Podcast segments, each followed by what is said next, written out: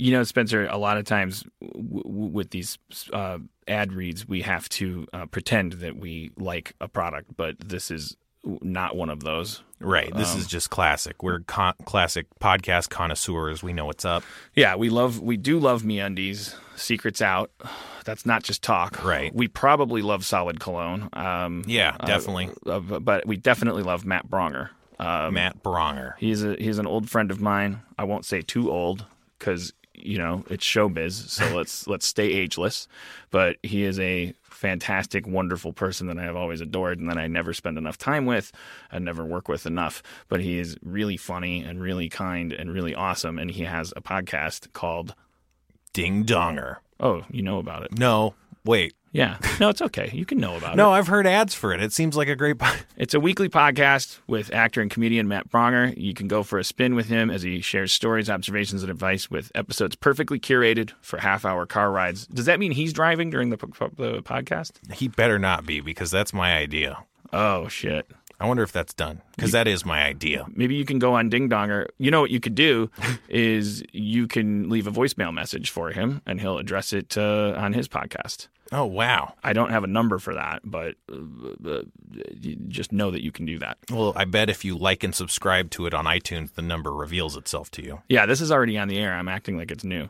Recent episodes have included tales of harrowing bike rides in Southeast Asia, horror stories from Chicago public transit, and advice about everything from the creative process to the terrifying nature of bird eating insects. Just don't miss a single episode. Just make sure you don't. Sorry. Make sure you don't. mi- Make sure you. Make sure you don't miss a single episode. Subscribe to Ding Donger with Matt Braunger on iTunes, Stitcher, feralaudio.com, or wherever you listen to podcasts. Matt Braunger. He couldn't be brighter. Today's episode is brought to you by Last Rampage, the new true crime film starring Robert Patrick, Heather Graham, and Bruce Davison. And we had the pleasure of speaking to someone involved with the movie. Hi, my name is Heather Graham, and I'm playing Dorothy Tyson in the movie The Last Rampage. The Last Rampage is a true story about uh, Gary Tyson and how his sons broke him out of prison. And uh, it's a very dark story. And Gary Tyson is not a good guy. I play his wife, and I'm super loyal and devoted to him, even though he's pretty much the worst person in the world. One thing I think is interesting about the movie is a lot of these movies they tell a story about like oh this rebellious guy who was this cool gunslinger and you know he did it all these wrong things but he did it for the right reason and I think this story sort of turns that story on its head because it's got at first you think he's a cool guy but then you're like no this guy is just like a selfish self-centered narcissistic jerk. I like stories about real people. I think sometimes real life is stranger than fiction. Like, I mean, some of the stuff that happens, you just go, I can't believe this is real, but it's real. And then if you do more research, it's even stranger than the stuff they put in the script. It's just like sometimes real life is stranger than fiction. Don't miss Last Rampage, the true story of the prison break of Gary Tyson. In theaters and available on iTunes and all on demand platforms today. For more information, visit truecrimelive.com or follow the movie on Twitter at Last Rampage Film or on facebook.com slash Last Rampage Film. Feral Audio. Oh, I do like it.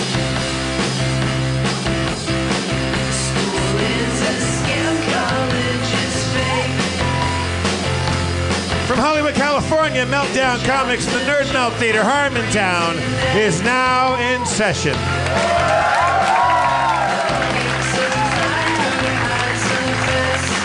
Please welcome to the stage the mayor of Harmontown, harmonious monk himself, Mr. Dan Harmon.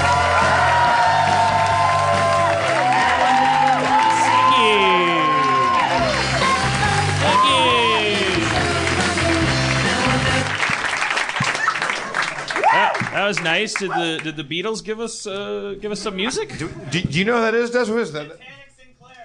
Oh, no, Oh, no, that's- that, that's, Titan- that's, our that's our friend friend Titanic Titanic Sinclair from uh, yeah from From from Fibble Dibbles. from from from uh, frisbee golf and the and the and the, and the fuck around trio. The hardcore Harm- Harmontown fans will remember. will remember the uh, Titanic and uh, well, uh, Mars Mars Visigoth. What's the uh, Mars Argo? Mars Visigoth. that was the that was the really early stuff. The love the lovely Mars Argo uh, and uh, Titanic were uh, on our show when when they released that song Oh, that right, became an unintentional internet sensation because it used the iPhone's default ringtone as like a melody, and some people were just like, "I hope you die in fire." What's that? That was the USS Hooper. Ah, Adam Goldberg. Adam Goldberg's back. Was that the was that the earliest we've been we, we've been Goldberged in the show? Well, he, he wanted us to know. He wanted us to know. I'm back, baby. Adam, come on, get up here and give us a.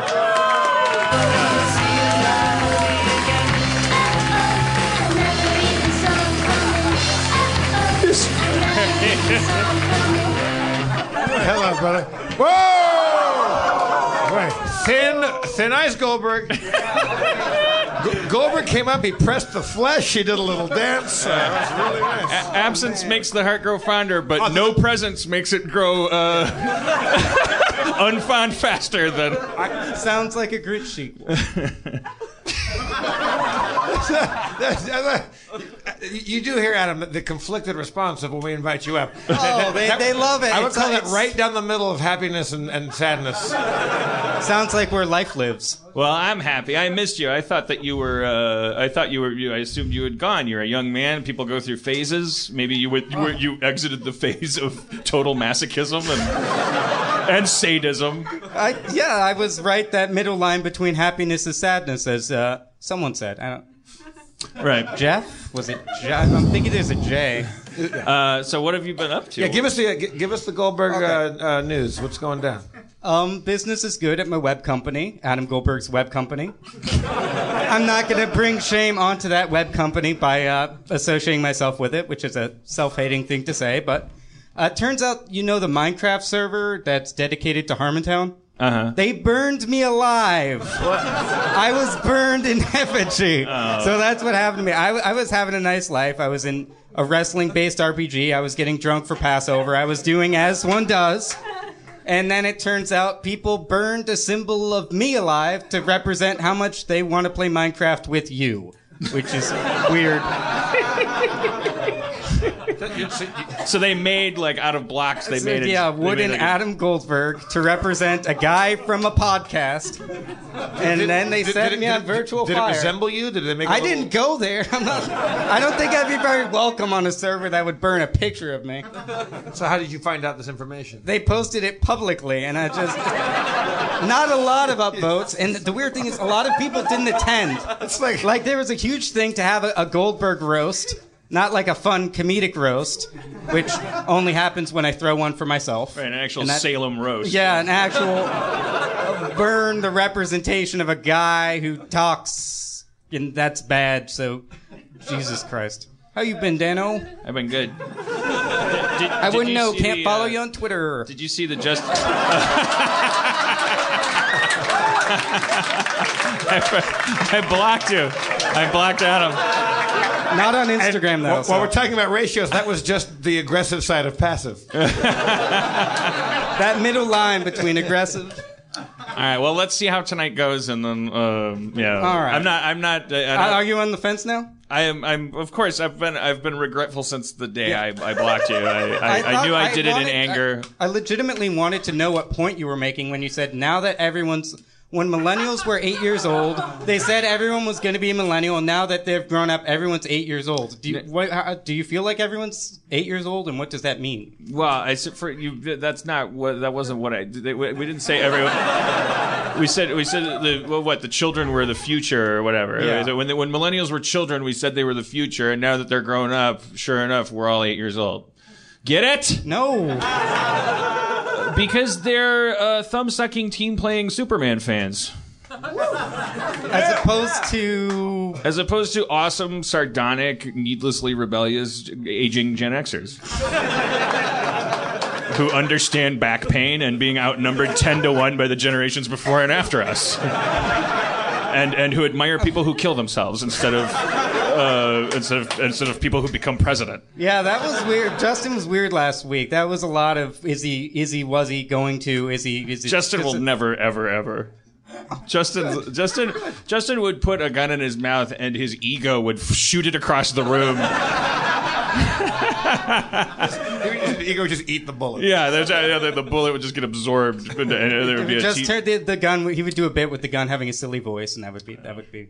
I don't want to. I don't. I don't want. I don't want to lay down the gauntlet though. And if you are thinking about it, share those thoughts with people. Tell other people because it's you would be surprised how many people get to that point in your life where it's darker than it is light, you know, and you're on the line between sadness and happiness, and you're not seeing. oh no! I'm trying Oh, to be no. joyful about it and not be depressing, but it's Adam, you've their never- life gives you a whole lot of shit, and there are other people going through exactly what you've gone through who want to show you the better side of an existence. And if you say no to that existence, you're not going to see all the greatness that's going to unfurl for you. Uh, But, but but yes. But also you should. Yeah, life. A, a scattered applause for the concept of life. Let's let's enjoy a rare uh, uh, Adam Goldberg uh, applause break.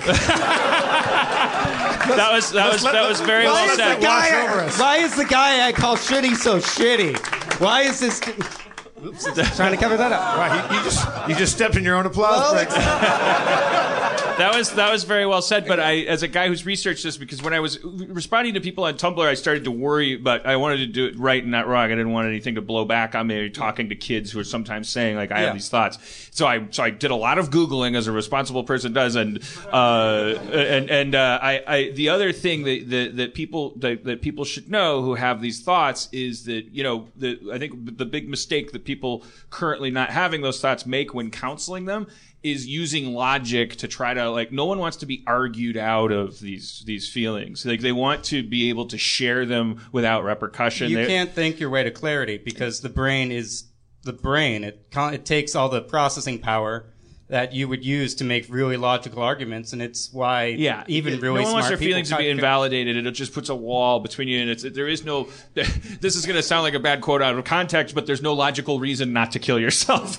Um, the lo- not lo- like an logic is AB not what's on the table. It's not A plus B plus C equals. There are legitimate reasons to live. It's not something that's going to be intuited logically. It's not so. we're Yeah, for. you're not waiting to hear someone say, "But you're so special. Oh, you're Oh, so there it important." is. There it is. I'm special. I'm just gonna. you feel a horrible gnawing pain and it feels so, so bad that a lot of us can't relate to it because it's if you, you just back into a level of pain that you would have to feel before you were thinking about uh, not existing as an alternative to it. Now, those thoughts are we all you know they they move through the species like a cloud, and um, and individuals have to bear the burden of them, and those people need to find someone that they can trust and talk about them. So so there you go. Okay, so uh, but so so yes, life is wonderful, and you'll, you'll have so many children, and you'll be so happy. But also, don't not kill yourself for that reason. Yeah. Don't don't don't wait for that epiphany. It's not. It's a wonderful life. It's a shitty life. But um, uh, also like like like don't, was- just talk oh, about it. You'll like this one. In uh, in in the Muppets continuity, Kermit the Frog caused 9/11. There's a movie about where Kermit the Frog sees what his life would have been like if he was never born, and he goes to New York, and the World Trade Center is standing. And the movie came out in 2002. So, by their logic, if Kermit had gotten uh, had just gone back into the swamp and not become a Muppet, Adam Goldberg, everybody. That's a good. All right, thank you, Adam.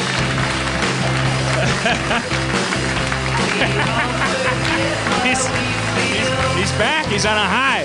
It's he, good. is, he is back and he means it, man.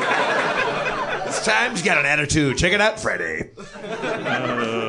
Um, I well, I don't. You know, I don't want to. I don't want to dwell on it, but I don't understand why. Why does that mean he caused it? Well, it, it shows what life would be like if he wasn't. It shows what it would be like if he. ultimate reality. The alternate reality without him has exist. both towers. Ah, okay, got it, got it. I missed the part where I was supposed to care about the content of the Muppet, the Muppets, Muppets, Flush, Muppets, Superman, Mickey Mouse. You, you don't like the Muppets?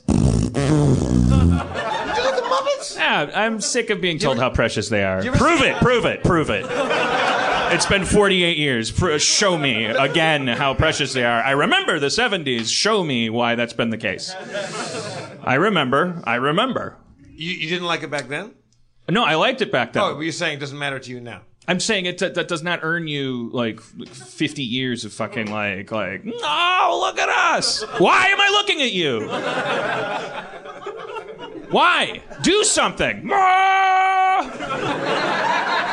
And what are you doing that Carrot Top hasn't done and been reviled for? Like what are you what are you you're standing there looking weird.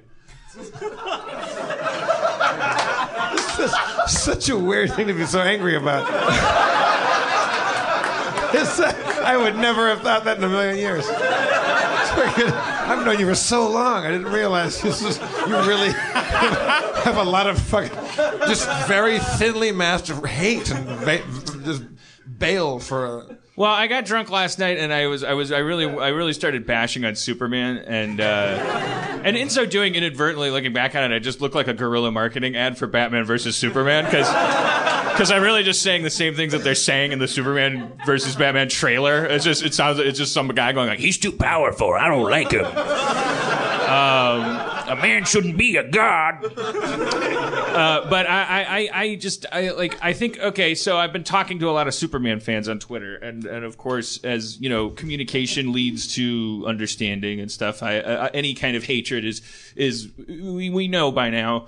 It's, it's, you know, you just don't know. It's ignorance. You just need to talk to the right people, let the right thoughts seep in. And, you know, like Superman does seem like, as I've labeled him, a histrionic uh, alien demagogue. Like he is, uh, he is a crybaby pajama man from outer space that, that it seems like enjoying involves prostrating yourself in front of and going like, oh, should Superman have this pillow when he's crying or this pillow? Um, and it's like, what about us? And that's what, what who are you supposed to identify with you- if not Lex Luthor? Didn't you come to some sort of like like uh, understanding of Superman? We had that guy up and he explained that it was all The- the was- was it origin of it, Oh, that he's was right you? here in the front. row. What's your name again? Eric. Eric, it was you. Yeah, yeah. Oh, right. Eric, the Superman fan, okay, uh, who explained, yeah, that the that like the Muppets and like Mickey Mouse, the that, that Superman has a has a s- very inspiring story to its backstory. You know, the, the, the, its origin. That the what was it? Two Jewish brothers Yeah, from Cleveland. Yeah, two 16 year olds. during during the uh, one was shot to One of his death dad. Um, Oh. Jerry Siegel's dad was shot to death.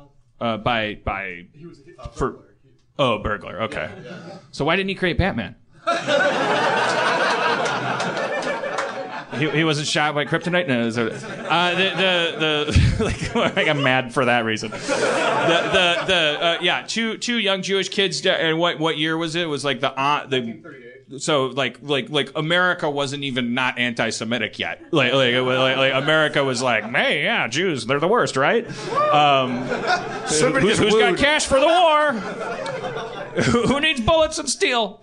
Um, the uh, the so so they it's a it's a myth of empowerment from from two minds that didn't like you know they felt like they were at the at the bo- that's a, that's very inspiring. But I'd rather read a comic book called Two Jewish Kids Make a Comic Book. Like, I, I, yeah, like the comic book that they created is about a a hysterical pajama man who in the, in light of all the superheroes that we've created iron man whose kryptonite is alcoholism and, and not even because anything bad happened to him he's just he just loves booze.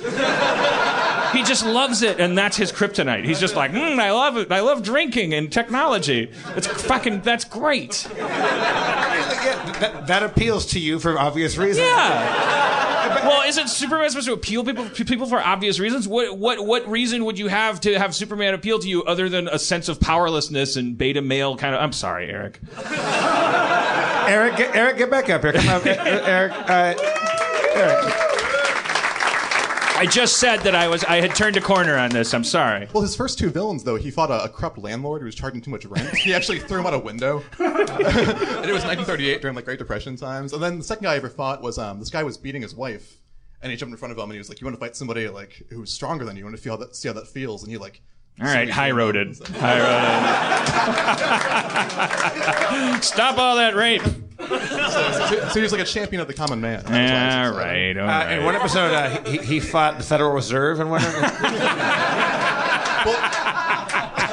he was he was the first to come down against the uh, the gold standard. Yeah. Well, well, but, but ev- every decade he exists, he becomes what masculinity, like the height of masculinity. He fought the KKK. Yeah, yeah, exactly. And right now, the height of masculinity is kind of like challenging your own privilege. Hmm. And that's why in the movie he's like, well, should I be doing this? Maybe Batman should be the guy. Like, maybe I should have people that are policing me, like a Justice League. All right, that sounds good. I'm in. I'm in. So I it's like it. Tumblr as Lex Luthor now, telling him what to do. I've got a lot of residual '90s Superman hatred. That's not When he really. the mullet? Somebody somebody tweeted very very appropriately at me like, "Oh, Superman hatred. That's so uh, like like lazy Gen X cynicism." That's right. I, I, I'm a product of my generation. The '90s were a, a, a dark time for comic books. And we Uh, killed him in the 90s because of it. Yeah, We and it was lame. Christ, it was yeah. silly. He came back with long hair. It was silly. And a giant gun, which was awesome. He had a giant gun. Yeah, he, the, the panel says, um, you know, they call me a Boy Scout, and Boy Scouts are always prepared. and then he's a Why shotgun. does he? Why does he need a gun? Exactly. Yeah. Why no, did- what did his gun shoot? like smaller guns or something. I don't know. His guns shot his eyeballs, which are also guns. yeah, his existence. So this gun shot his existence. Um, Eric, did you like the uh, like Christopher Reeve movies? Like the, the, the so much. Yeah, yeah. Christopher Reeves is such a great, you know, now that we've seen, it's, it's, it's remarkable how now we see how how great, yeah, and how actor dependent the role of Superman in cinema is. Yeah. Like you really need somebody that can get away with that Boy Scout innocence, but invulnerability like like like like the, the he has to have a sexuality exuding like an attractiveness um, from a heteronormative perspective. um, uh, the, the, or he can be attractive to gay people as well. Uh, what do you call that? He's uh, hot. He has to be hot. Um, but like straight guys have to like have to be willing to like bend a knee, like like like which is so tough. Like only Chris Pratt has achieved that recently. So like well, he's also a guy who values like writing as being more powerful than like his super strength, which I thought was really cool. Being like a writer nerd because he's You Clark really Kent. are just trying to like. Superman really loves writing. There was this whole story where he went around saving writers in between saving women from being beaten in the face. Well, his favorite human being is Lois Lane, who's like this person who she topples tyrants with her typewriter Right. for alliteration. And, yeah, and- he is like, a, he's a why- journalist. You're right, Yeah, but I always thought like that he's not really a real journalist. Like I didn't know. I don't know if Clark Kent like ever submitted any good articles to the. like, I, I always felt like that was like part of the invasiveness is that he's dwelling among us and he's part of the fourth estate and he's like like he's like in there. He's an alien. Those gla- he doesn't need those glasses. It's a disguise. He's disguised as a human. He's an alien parasite. A lot of hipster girls are though too. They, have they had this great thing in the in the late '90s too, where he wrote a novel because he was like, I, I am a I'm not really doing anything. Like Lois is so much better than I am at this. I'm gonna have like he quit the planet and wrote a novel called Under a Yellow Sun. And tried to be like the new John Grisham. Wait, it's called Clark Kent did? Yeah, yeah, yeah. All right. All right, the guy who saved Superman, Eric. saved him from my wrath. My very marketable wrath that is being catered to in theaters across the nation this summer. Eric, uh, can, can you save the Muppets too?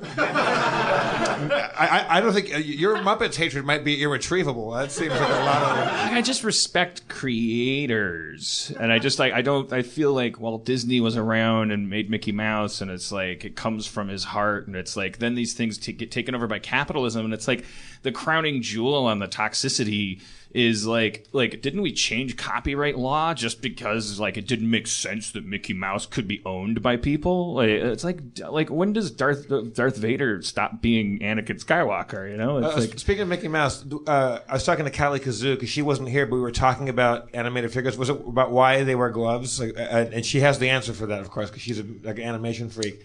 All the characters back then, because it was black and white, all the characters were mostly just black, and so they put the white gloves on them, so they weren't just black people. but that makes them look more like minstrels because the, min- the minstrel performers all wore white gloves too. What- So no, what was the fear with with minstrel performers? They, Callie they, got they wanted their when you were hands here. to read uh, on stage. I mean, like, I, I like think so. They just weren't completely head to foot black. Uh-huh. Like so that they looked like. I, you'd think before. So, so at that point, common sense kicked in. like they're like, "Well, we want this to read." Uh, uh, like, remember when we were burning the cork and rubbing the? No one, no one thought at that point. Nah, this seems evil. I, I, I got. I mean, Although I'm, I'm sure I'm still getting that a little bit wrong. Do you know? Oh, you do. Uh, get get up here. get up I- here if you want. If you want. Male Cali Kazoo. Wh- What's your name, sir? Uh, Scuda? Scooter. Yeah. Come on. Like, is it is it What- what- is it is it is it is it Scooter? But you're from Boston. No, it's, uh, it's Skuta. SKT. We literally had this conversation last time I was up here. I'm an alcoholic. Wait, uh, on stage? this, this show is an alcoholic. Uh, the, the show collectively is just a drunk uncle whose mind is turning to tapioca. All right, Skuta, what did we talk about? how's, how's art school? Uh, Dad, I No, told so, you. No, so again, not an animation expert, but it is just a simple thing for you for why their hands are um, white when most characters were black in an animated world. So if their Can you hand, eat that mic a little bit, Skuta? Huh? Yeah. yeah, yeah. If their hand crossed their body, you can still see their hand. Ah. See, I, I- I feel like Kelly put more of a racial spin on that. Interesting. Of course, Yeah. she's not here to defend herself, so let's just all label her a racist. I would have. I, I would have thought the reason why they wear gloves is because things that move when you're doing cell-based animation, they tend to be a different shade, different color. Like, like you know, in Scooby Doo, when you're watching, I'm sure we talked about this the last time. That, that this was my theory. Is that like you know, in Scooby Doo, it's like, gee, I wonder where the secret door is. Like, like because it's like on a different layer of of uh, of acetate, and so it's like a slightly different color. That like things that are about to move uh, in that shot, they tend to be a different shade. So I thought characters. Yeah, I think back in those days, though, there wasn't that. They didn't do that. In, Yeah, when it was black and complete white, it was just I a think simple- Every frame was a, probably a new cell. All right. I don't know. This has been I don't know nothing with old nothing. This was. I, I call this segment. We almost proved Mickey Mouse or Walt Disney was a racist. Well, I'm sure, We I'm haven't sure, I'm sure he was. You know what the big question is? Would we have been like, like, like, like, what, like? d- Don't There's you a thing think- at Disneyland because I used to work at Disneyland, and all the horses on the carousel in uh, in, in uh, what's it called? The ferry ferry book land by, by you know by, by jump. Not fantasy. Is it not Fantasyland? No, it's, no, it's not Frontierland. by by, by, by uh, Sleeping Beauty's castle, you got the carousel there, and all the horses are white, supposedly because he thought that the kids would fight over the white horse, so he made all the horses white. Which isn't necessarily racist, but it's certainly it's of a certain time. Also, there was a rumor, and I really believe that I remember this.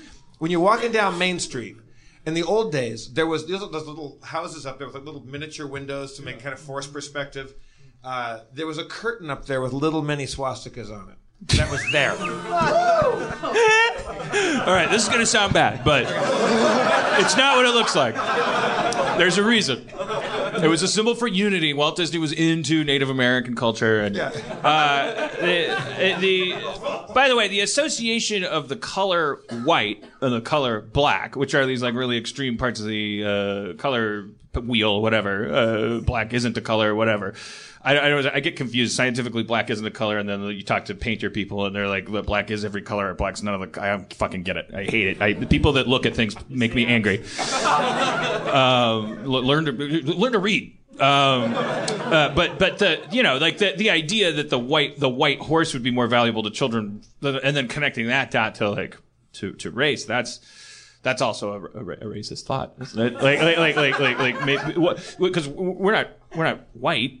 We're, I'm I'm dirty, gross, yellow, like jaundiced, like uh, uh, burnt sienna, whatever. I don't know what this color is. D- douchebag. I don't know what this like the Crayola box would be. I don't know. Well, I, I wonder if there's like another reason for the like the kids wanting the white horse. Uh, I, am not sure when Disneyland kind of came about, but maybe depending on like the prevalence. Five or something like that. Well, maybe like the prevalence of like the Lone Ranger in pop culture, and then they then, so they wanted the white horse, but they perceived uh, that maybe kids wanting a white horse would have implications that other people would see, not knowing it was because everyone wanted to have Yeah, there, silver. there, there might have been a white horse in film, and you know, like you- you've got Lone Ranger, or you've got you know maybe some animated film, whatever. But you know, I, I I don't think you need to say that he was racist because of that. But uh, I, his reasoning was he's like like why, just make them all the same color so the so the kids aren't fighting, so everybody gets the same horse. Uh. But it's a white horse.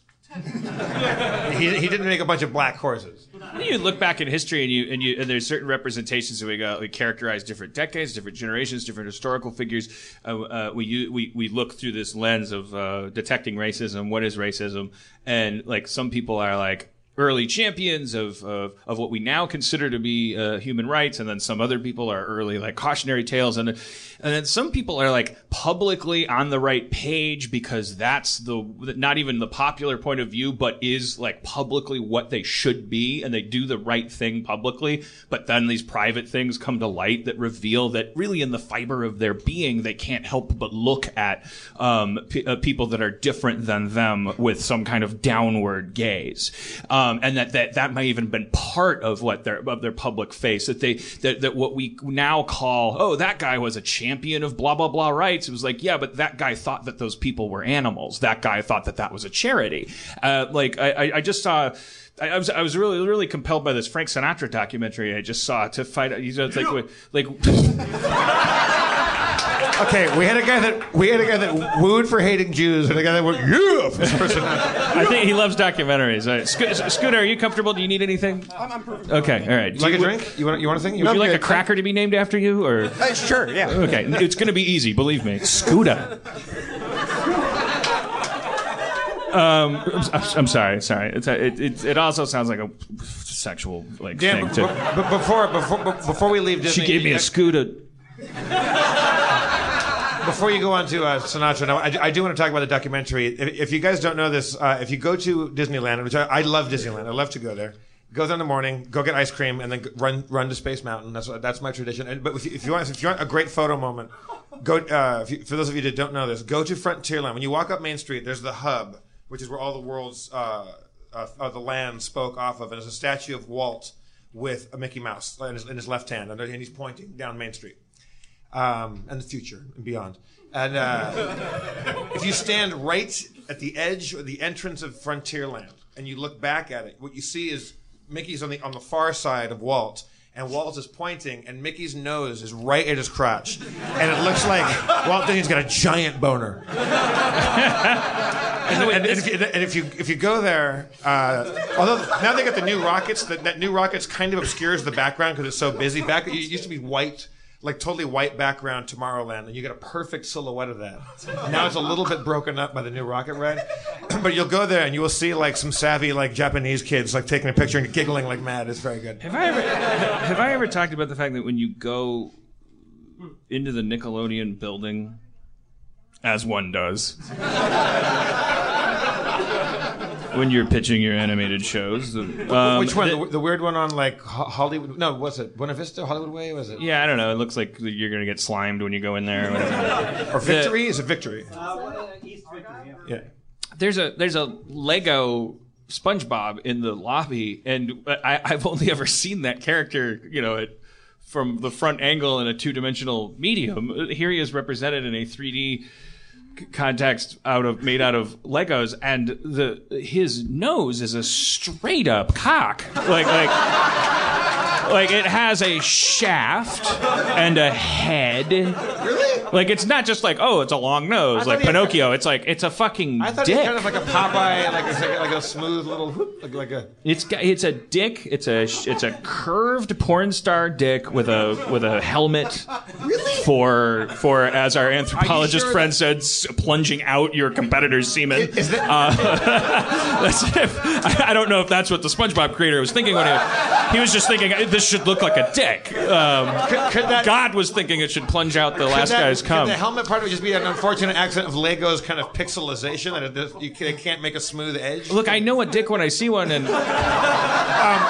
Uh, Dan, you made that very clear. And when, and when I'm brushing up against an erect one at hip level, as you do when you exit and enter the Nickelodeon building, and it's just like it's if if you took just SpongeBob's nose from the lobby of the Nickelodeon building and laid it on any counter in any public establishment, whoever you were doing would, would go like, "What are you doing? Stop it!"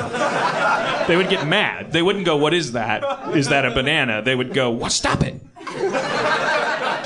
But then you put it on the face possible- of this children's character. Is it possible that someone that works at Nickelodeon added that on and like like? What do you like- mean like- add it? Well, I don't. I don't know. I mean, it, what what's possible is that someone's interpretation of a character that's not usually rendered that way may have may have culminated in that. Uh, you know, like like you take drafting class and you, you do things orthographically, and then you, you don't quite know what they're going to look like. I guess like when they're extruded.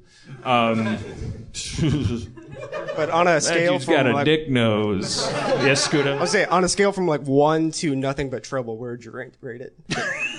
yeah, you said, like uh, I don't, I haven't seen nothing but trouble. Oh, uh, Dan Aykroyd has, Has a- a, uh penis nose. His penis nose. Yeah. I gotta watch that movie. No, you don't. Uh, no, I, I, I do. I do. All right, all right, all right. So, anyways, well, I was just gonna say Sin- Sinatra in this documentary. I thought, you know, I grew up. The, you know, there there's certain tarot cards. It's like, oh. Uh, Woody Allen's funny. Sinatra a, was a good singer, but he was a jerk to to the ladies, and he was racist to Sammy. And, and but like like I mean, I was surprised to like hear the story of Frank Sinatra. Like was how long that story is, and how many times he was the underdog, and how hard he had to work to be taken seriously. I, I actually I love Sinatra, and I was so, excited to see that documentary. I didn't like that documentary. I thought that was a real fucking fluff piece on him. It- well, well, sure- it sure was, it It was was. so friends and family made. And they gloss over what a complete virulent asshole he was to people. Well, I don't know. Go, I mean- yeah, yeah, he knew some. He, he knew the uh, the mafia guys, but he, he was always this. And also, he was a great anti bigotry guy. He, he, Well, that's what I, that's all but that I, stuff is true. I learned that stuff from that documentary, though. So maybe if you take a step back, maybe it was Yeah. just enough of I he was an asshole. Because I learned that he was an asshole from that documentary. I learned that he was racist Yeah, in, but in the show. You don't hear all the all the threats, possible murders. He was under indictment for murders and stuff like that. I like, thought yeah, that he they, didn't do, but he, a lot of that stuff was maybe apocryphal because they were honest about the stuff that was real, like his associations with the I think actual nah, mob. I think they, they they glossed over it. It was there's that one moment where Harry Belafonte was disappointed in him for for being racist to Sammy for a couple a couple you know Rat Pack uh, summits in Vegas. Um, other than that, like he was like that, that's the only time in that documentary where I feel like anyone gives him like holds him to the fire at all. Like he threatened and and, and bullied, and he was such. Uh, such an ass. I mean, he, I, now also great in other ways, but like someone ref, uh, referred to him, a friend of his that worked with him called him a 24 karat manic depressive. So like you, you got you got both ends of that. There was, a, there was it's that my way thing. I guess it was like I finally needed to see through a lens of like I've only ever thought he was just like an entitled jackass that was just like born to the manor. Like I, I didn't hear the underdog story a little bit. Like how, you know he had to, but the the the and, and the fact that he was in his well, this is what I was just talking about. You know, I can't say in his heart or in his mind because there's a difference there. He was politically early on in his life. He was absolutely like like like like like like, like he wanted to make people understand that racism was wrong because it had affected Italians, and so why should black people be different? this guy is gonna do that every eight minutes, regardless. We're gonna test that theory in a moment. See if we can connect the dot the next time he's here- here's a problem because right now we're not sure if he loves racism or hates it or loves documentary filmmaking, Frank Sinatra or Batman. We're not sure. We're gonna, but by the end of the night, we're gonna go. Oh, he loves self reliance. That's it. He's a he's a he's a he's a he's a, a, a- a Walt Whitman fan. to connect all those dots, it's going to draw. Yeah, like a theme of like, oh, that guy was about self reliance. yeah, there we go. Okay, spoilers. Um, Uh, hang on. So, for instance, for instance, like when they talk about his rise to fame, and all of a sudden he's uh, he's singing in the big clubs, and he's on the marquee, and all the Bobby Soxers are out there. And in interviews, he's like, "Yeah, you got these girls out there, and everyone's screaming." What they just happen to not mention is that is that that was all fucking paid. For. Like they they shipped all those girls in for that shit. It was all PR. Stunts. Oh, really? Yeah. The, he, he wasn't instantly that famous. They took a bunch of girls and sat him out there and said, when he comes out, scream like fucking mad. Here's a, here's a whatever they gave them. Like, well, why not mention that in the documentary? That every other documentary and book about him is mentioned. Ah, They just went So right there was across, like, like interesting little tidbits. Like, and all of a sudden, boom, bang, bing. But the people were throwing the thing and the stuff and the that. It's like no, like you were also just a, like a. From the very get go, he was a very political, very driven, ambitious guy, and that included which is pretty fascinating, and we could allow like Howard Hughes was a very flawed guy, but you know, we- Did I, did I ever tell you the Murray Langston Sinatra story? You know, you know Murray Langston. He was the unknown comic, the guy that wore the um, the, the paper bag in his head. And I was doing a show um, with improv guys at the uh, Improv in Melrose. I should give me one second. Scooter, do you need a, a, a just a, a Gatorade or a weird name or anything? No, I, I'm good. I just. I think you're uh, easy on the eyes, and it's good to have you up here. Okay, that's fine. Like, I I, was think the ladies like it. I haven't been getting tweeted Scooter? or anything, but Bottle of water, maybe? I'll, I'll take a bottle of water. Sure. it's Thank a you. nice balance. I think is looking at me with my. All right, so, so somebody, I think it was Drew Carey, goes like, Murray, tell Jeff, he'll love it. Tell Jeff your Sinatra story.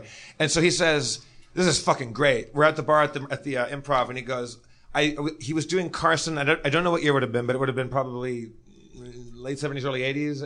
I don't know. And he's doing Carson, and he make yeah, and he makes a joke about Sinatra because he was in the news for another divorce. And it's some joke about like when it comes to cheating on wives, uh, Sinatra does it his way. Oh, like like like, like just a, like not even like a really major zing or whatever. He's just being a silly Murray joke. He goes home that night to a shitty apartment. Phone rings, and he's tired and he's exhausted. And he goes, "Hello, are you Murray? Yes. This is Frank Sinatra. He goes, "Hey, fucking Tim." I one of his friends. Like, like, motherfucker, I'm, I'm tired. Click. ring, ring, ring, ring, ring. Hello. Don't hang up on me. This is Frank Sinatra. Hey, Tim, go fuck yourself, man. Like, I've been working all day. Click. Ten minutes goes by. Phone rings. Hello. Ten minutes. So, so like, is it Frank Sinatra staring at the phone there? No, Dan, you're about to find out why the time passes there. Uh-uh. Time passes. He thinks that's that. The phone rings. Hello, and he says, "Murray, this is Merle. This is Milton Berle. Do you recognize my voice?" Oh God! And he goes, "Uh, yes, Milty. Like, hello." He goes, "That was Frank Sinatra, and he's super, super mad right now." He goes, "He goes, do not hang up the phone. Listen to what I have to tell you." He goes, "He's gonna call you back. We're con- we're trying to calm him down. He's gonna send someone.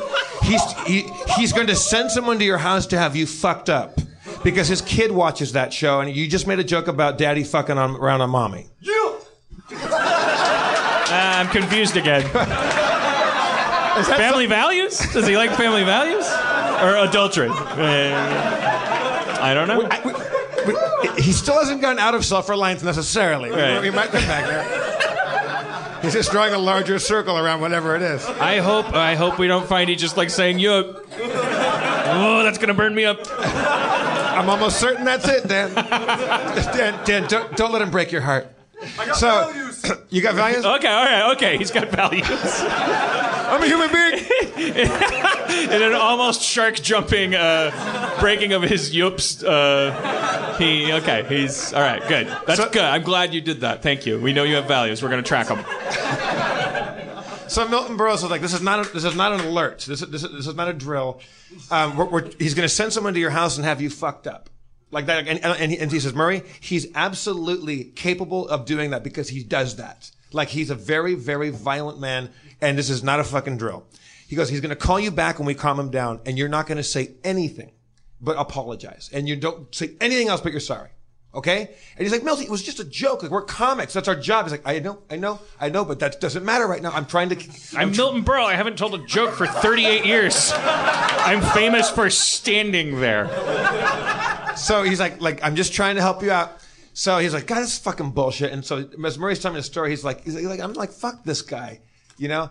And so the phone rings, and he's like, the whole time he's like, I'm gonna tell this guy, you know, jump in a lake and like take my chances or whatever. I like. I like how, how classy he is Yeah. about it. I'm going to tell this guy, to, you know, go go build a wheel and uh, make like a leaf and just get out of here and I'm take look, it on the road, Jack. this story's a while ago. I, I, I'm paraphrasing Murray. I, I I cannot quote verbatim on this. So the phone rings, and he picks it up, and he goes, "Hello," and and all he hears is, "Talk." And that's it. That wasn't the deal. And so he goes, he goes, I think about it for a second. It's just not. I'm so sorry. I'm so. I apologize from the bottom of my heart. I'm a big fan of yours. I would never do anything. And he goes on and on and on. I, I'm a fan of your music. I would never insult your family. If it's just a thing, blah blah blah. I, you'll never, it'll never happen again. Blah blah. And then just I, I eventually click, and that was it.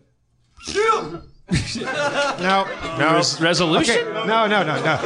Family values is gone. Family, va- family values is out. Self reliance is out on that one. Also, there's the danger of the copycat yipping. Is it a copycat Youper? I don't know. I don't know. I'll say. it- it- Nope. Nope. I mean, That was me. it's, it's not a it's not a hard one to copycat. Yeah. So They're getting closer together too. It's like in the movie theater, somebody gets a laugh, and then it's like, oh boy. I hope I hope he sees that pattern and tries to trick us. Space space it out, fan it out, blow our minds. Let's hear the next yip like nine fifteen. that, that was a good copycat. That was a That- copycat, was- that was- Uh, okay, so l- l- l- we've talked too long about the Frank Sinatra documentary. I, I, I, I had never, I'd only heard these like, you know, zeitgeist stuff. So it was a good start to watch like this. As you say, I think it's very accurate. It was a friends and family produced documentary. It had that tone. But even within that, there were the stories of all these things that you had heard, them spread out on a timeline like a big long SpongeBob nose.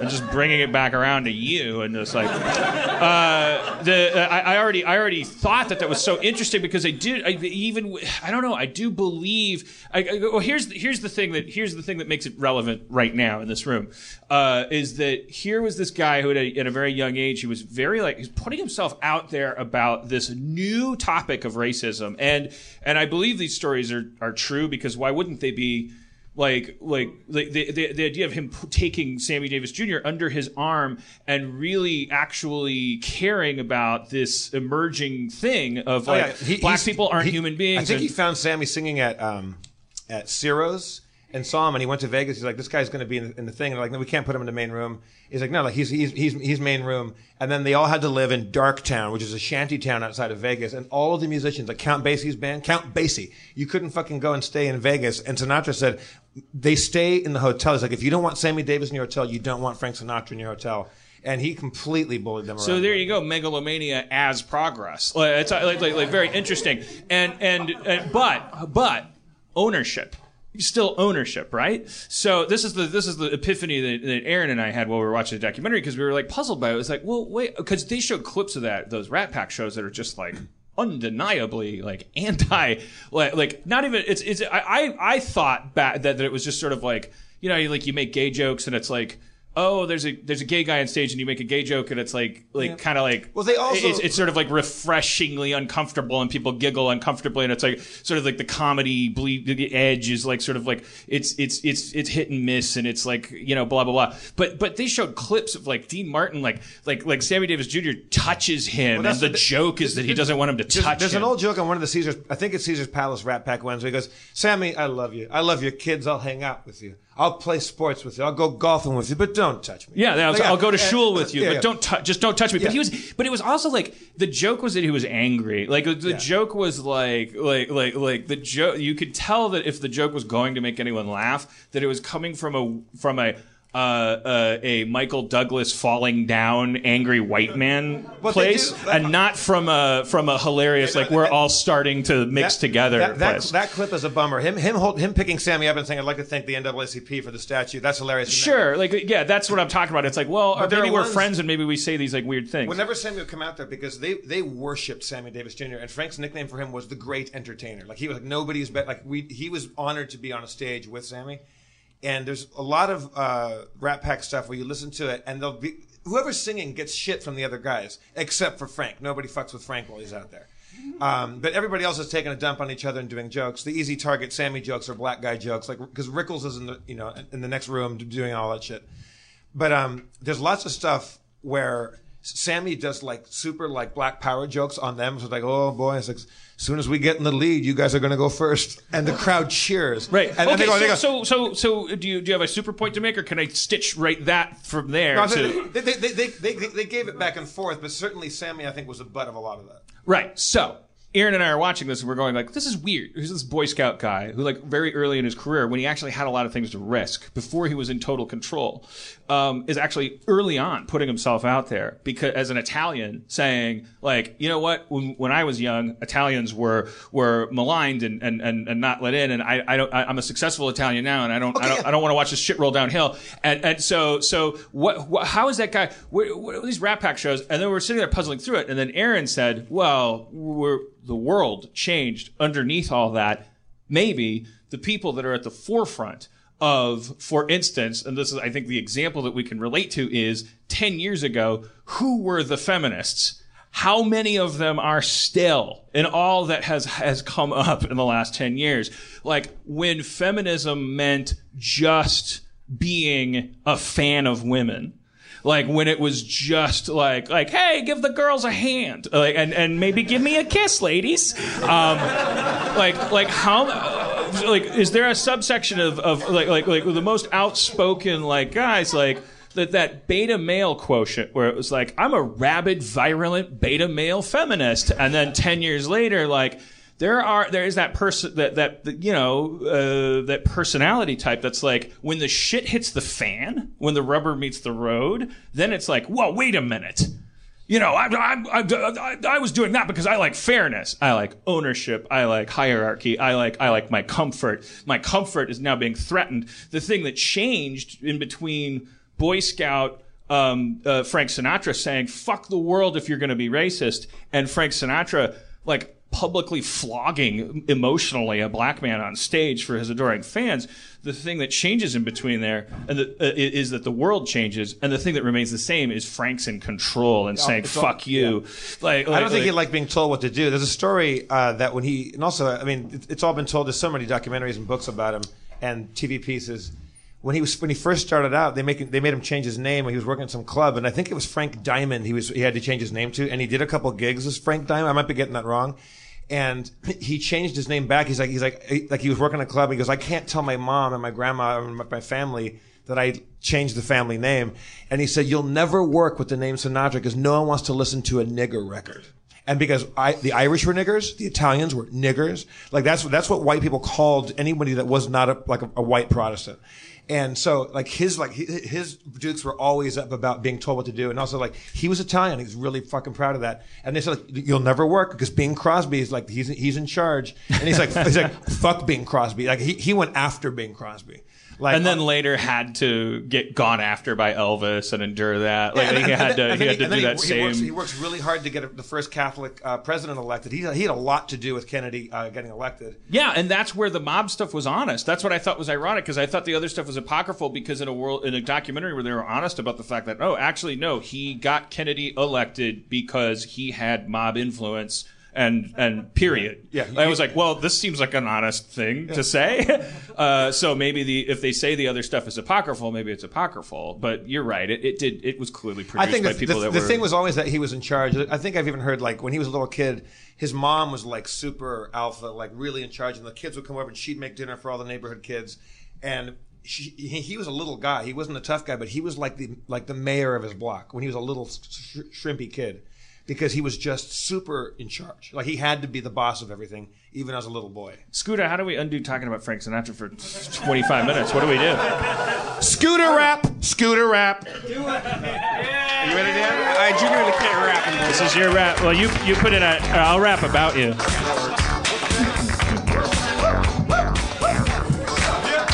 Well, his name is S C U D A Scooter. No, okay. Right. Well, his name is S K O O D A. Uh, uh, All right, getting closer. Get closer.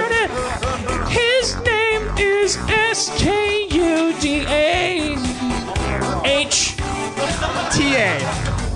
T T A.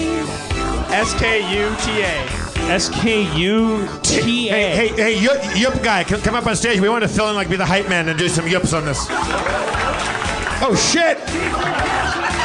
Grab a mic. Grab a mic. And when you when you feel the, when you feel it's the time in the rap to do a Yo. yup, you lay it in there. Okay. Yo. Uh oh. Yo. Okay. No, Yo, no. we're gonna get some scooter. I said we're gonna get some scooter. I got my boys got a 72 Barracuda. I got my boy over here, his name is Scooter. He's wearing all these checks. He's writing all these checks. He's eating all these checks. He's writing all these checks. My boy, he's got these checks. He's got the We check. are meant to be S C O U T A R A. Family. Yo, family. Yo. Scooter rap. Scooter rap. Yo, scooter rap band family. I got this shit on the motherfucking ram of me. All right. Yup guy. Yup guy.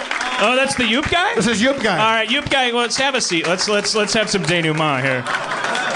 Let's have some denu denu Yoop. Can, can we can we go? I mean, do we have the technology to replay the tape and find out what you rhymed family with? Ramamy? I, I like Yo. Ramily? Yo, I like the yo, my refreshing. thing, my thing is that listen, my family, they've been ramming me with all all this negativity, man. Whoa. And I just drove cross country because I heard some good spirits, and some beautiful people, some of which are here tonight. And I love some of what the Hamburglar was saying before. Ladies and gentlemen, life for- being beautiful. I'd like to take this moment. For five dollars, you can subscribe to our, our our podcast and find out what this guy actually looks like.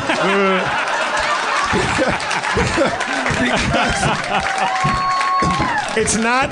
It's not exactly. no, no, no. Oh Jesus! It's just, wow. Casualties. he almost broke his own glasses. It's like a one man Twilight Zone episode. Time enough at last. Finally get to headbang all I want. Oh, wait. uh, my book on headbanging, I can't read it. Joe, yo, Harmon, you ever see that, that episode of Twilight Zone when that when that guy is sitting in the in the airplane and he and he's like he's chilling in the airplane and he's like having a good time and shit and then like at the end of the episode he looks out the window. That was me, boy. Wait, what? That's an episode of Twilight Zone? A a guy takes an entire plane ride and then looks out the window and someone says, Now's That me, boy, yeah, Jeff saw it. Jeff saw it. I, I, No, Jeff saw it. Jeff, you saw me, boy. I, like, what, what's your name first off? Uh, my name's Dave, man. my name, for real, my name's Dave. Yeah, that's right. That's my, my, my name. That is doesn't surprise me a bit. Uh, my name's Dave Klein. My name's Dave Klein, baby. Dave, where you from, man? Yeah, I'm from. yeah, from New Jersey, baby. and you've been Frank Sinatra for real. For, real, though. For real. You from Hoboken? Where you from? I'm from Paramus, New Jersey, baby. Paramus. I was born in Manhattan because my mama was an opera singer. Oh, and then she put you in a basket and sent you the wrong way down the river? Well, in an anti Moses story. Harmon, you'll love this. You'll love this, Harmon. my mama, my mama was the leading coloratura at New York City Opera. she was the leading what? Coloratura soprano, which Oh, is like know. real high. So if you sing up, so like I, I'm a bad boy.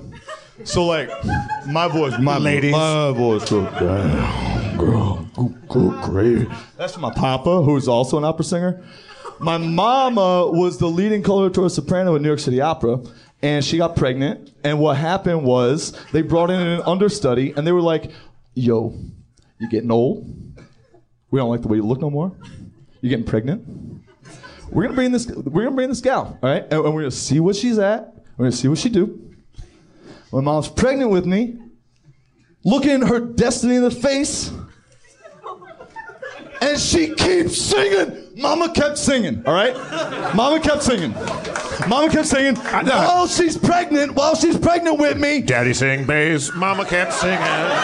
But wait, wait, she kept singing in the, the the theater was firing her. Did she keep singing in No, New Jersey? So get this. she- No, no. My mom. that, that story sounded my like. uh, my yeah. mom said, "Fuck childbirth. I'm having a cesarean."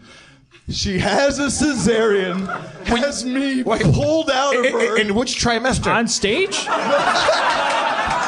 This is actually a David Lynch film directed by Matthew This is Barney, like, like- mid '80s. This is some like heavy duty, heavy hitter shit. This is, but like, this is Is an that- o- origin story. I The love most, it. but this is the most ancient Greek way to describe. My mom got laid off and had a cesarean. Like, no, no, no, no, my no, no, mom no. had my body untimely no, ripped no. from her womb. Harmon, you're, you're right. That, that's what would happen to normal humans, but Mama Klein ain't a normal human. She had me cut out of Your her. name is Dave Klein. That's right, baby.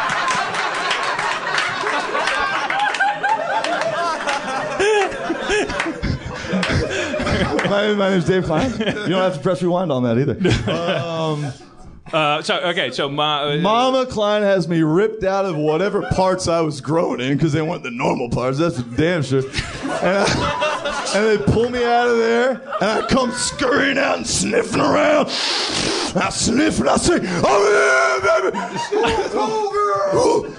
Well, I'm more of a macho, main Randy Savage guy. But I- well, I don't know. I was- so they pull, they pull me out. Long story short, Mama Klein's a fucking baller and a rider. She was ready to go. They sewed her up, and she was on stage singing Manon as Manon three weeks after having her guts split open and having me fall out of her and spill all over the earth. you could you could take away from that that your mom's a workaholic that didn't care about your well-being.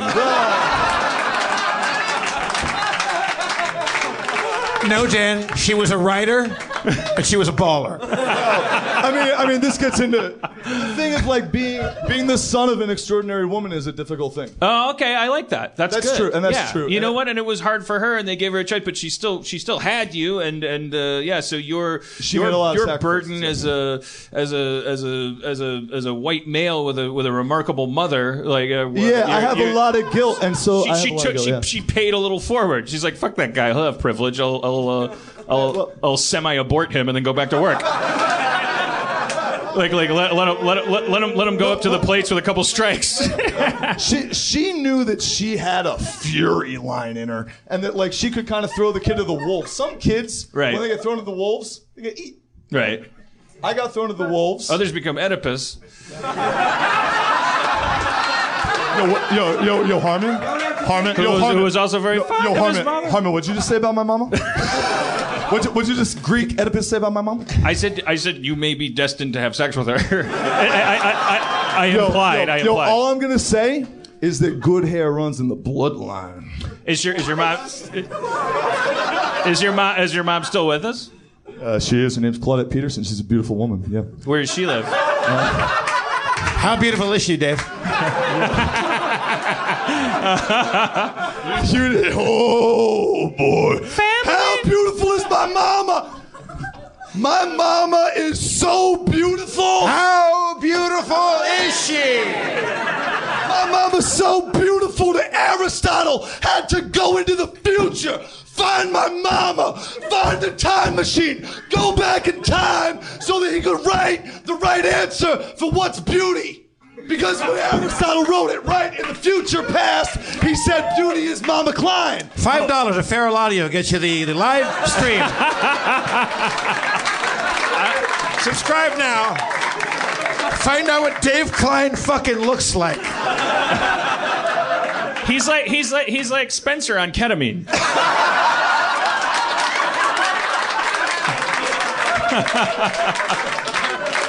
I was gonna say a super cool. I guess when you, you take a marijuana joint and you lace it with PCP. That's like that's. You ever have one of those, Dave? You, you ever you, ever- you ever puff a super cool? I, I actually love to smoke weed. Wait, That's a call- huge reason why I claimed out here. It's 9/11, by the way. I don't know if Dave Klein has any take on that. Well, not to get too real on that, but I went to an all boys Catholic super sport factory for high school. We, lo- we lost a couple of for real. We lost a couple of boys in the towers, and I was in a classroom watching it What? But you confused me with you went you went to a factory for for for collegiate For super sports. Me, is that like a puppy mill? Like like like, like, yeah, like yeah. you went to a factory instead of a school? Like they're like, we're gonna what- make you an athlete. What they do is like there's certain places in America where they say like, yo, society's real fucked up and they don't know anything. So like we don't really know a lot of things, but what we do know are like a couple of them. And like what we know And like what we know, what we know, we're gonna fucking like do, and we're gonna do this shit like hard. We're gonna go hard on what we know. Now, listen, boy, we don't know nothing. You gotta never forget that you know nothing.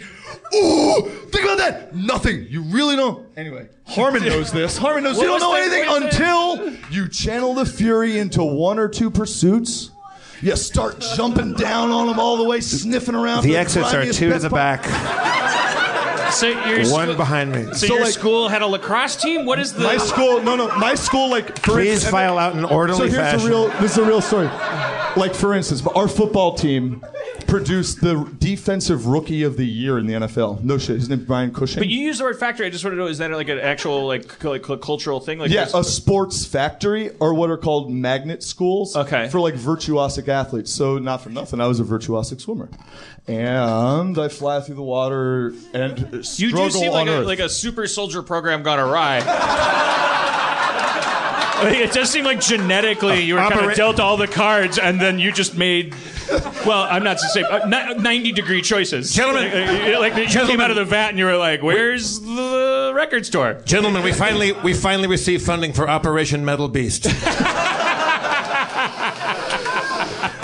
it looks like if we like like we would like yeah it looks like if we we took you into like an army barracks and like, you heard like buzz clippers coming for a while like like like uh like a, a really marketable guy might emerge like uh, Here's the thing, Dan. I, I went to I went to a school where I got to see a lot of things of like where the future was going to go if I went a one direction, and I I did a bad and crazy thing and got crazy addicted to drugs and alcohol. and which ones Marijuana and alcohol. And so I cut out most of the alcohol, but it was really that, well for whatever. This is all personal choices.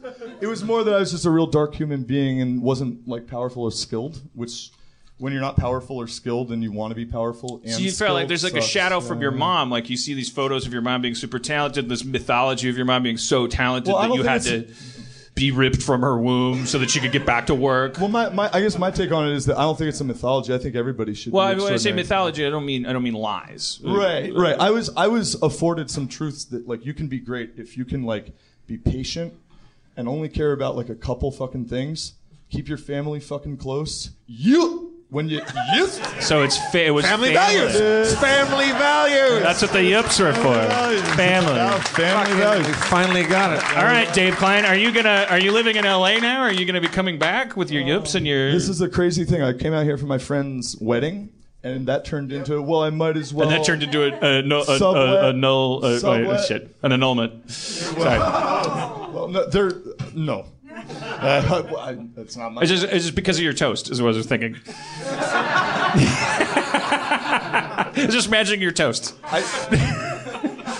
no comment. No comment. Uh, Look, I've known Stuart a long time. Wow! Ooh. Here's the thing when you know someone, and you really know someone, and you don't know anyone else but that person, and you're focusing your knowledge on them, and you have a connection.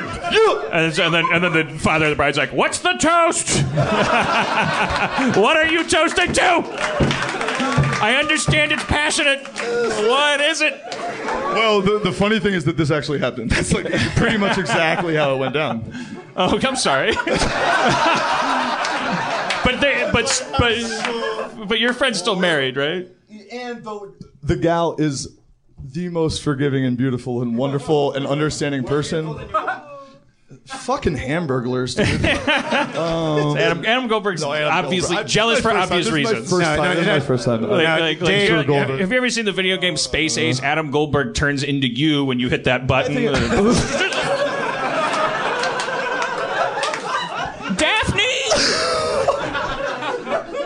Uh, it's an old reference. You can actually download Space Ace on the Apple Store. It's like five bucks. You can play this whole game. Don Bluth made these laserdisc video games back then. Dragon's Lair and Space Ace. It was incredible. We thought that's what interactivity was going to be. Like a video game would be like you would you just watch a cartoon, but all it was is you're watching a cartoon, and then an arrow would pop up, and you had to hit the hit the joystick the right way. Anyways, uh, so so so so so is, are your friends here by any chance? Did you come here with the wedding? A couple of them, yeah, is the is the Are, are they still here? is the groom groom is here. Here? I feel like we should bring the groom up, but we also need to bring our friends out. We gotta get we gotta get the show in the room. I just want to say, like, Did your one of the main const like, there's a constellation of reasons I came out here. One of, one of for real, and it's so lame, but I'm gonna give a voice to a lot of fucking people here. What you do here is so cool and powerful and chill and just opens up a lot of like cool avenues. I think he knows what he's talking about. It's just. I like you and Superman tonight. Like, It's just, and just like thanks, thanks for having this because like I, I listened, I listened to the podcast, and it, it let me know that LA has some shit that I like want to, I want to do that isn't like the crazy like, are you, you know, Jeff Spielberg? Are you like Bob Tarantino? Right. You know, it's like like you can come out here and, and form a community of your own with this is a, a, a one of the biggest resources of LA. Now that we can all make movies and put them on YouTube, it's actually not the place you need to come because they're sound stages. The, pla- the reason to come now is because of the bumper crop of creative people who are all sitting around spinning their wheels. You can form your own communities. You can do you can do new things. You can form a new industry. Dave Klein is now genuflecting. Listen, listen. He, we, we're here because he's right, and I love you guys, and I'm gonna bounce. Much love. I Oh, love nice! And he self exits. I like this guy. Dave Klein, the Yup guy. Yup. All right, all right. Oh no, When no, I no, Skuta, no, Skuta, oh, Skuta, don't take that the wrong way. When I say Dave, you say yup. Dave, yup. Dave, yup. When I say Skuta, you spell it. Skuta. S C U T A. S K U T A. S K U T A. It rhymes, so you remember it the next day. Like, I, I tried to get out like mid Sinatra No, no, talk, Skuta- but like I felt that would be Skuta, we, we, we needed you here as ballast for what we just went. As a physical buffer, like you took a couple hits there. No, like, uh, Skuta. I didn't want to make a big deal of it. but I did get like several like hair whips to the face, and it's fine. It's totally fine. No, It's I, I, experience, I. I, I, I, Skuta, it's a different case with you. I mean, that guy was, he was, he was, uh, he was a character. We like it when the characters self-exit because otherwise the alternative is like cattle prods and stuff. Like, we, you, you, you, you have a very kind-hearted nature. We knew we could have asked you to leave at any time. I'm sorry. I'm sorry. I praised him for self-exiting. Did not mean No, that you have been uh, lingering like a. I hadn't said anything for a Skuta, while. So Skuta, you're not leaving. You're staying the whole show up here, Dave. Yeah, yeah, yeah. Skuta ain't leaving. He's like a. He's our fuzzy dice. Skuta's fuzzy dice. You're what makes you, you bring the whole Chevy together. I got my scooter in the rear view, popping on the AIDS tonight. Surf AIDS song. This is a surf AIDS song. I don't know.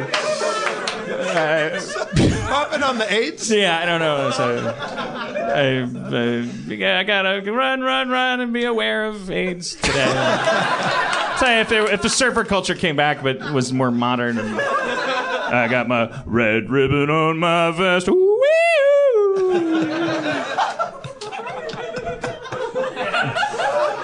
I feel like we're just we're living in a strange vacuum after Dave Klein got off the stage. He brought he brought a lot of Yeah. I- I- it's like coming down off uh, uh, ecstasy, like the, the serotonin has just all left our bodies, and we're just we're, That's actually if you imagine that guy, but but if he didn't like me, that's my brother.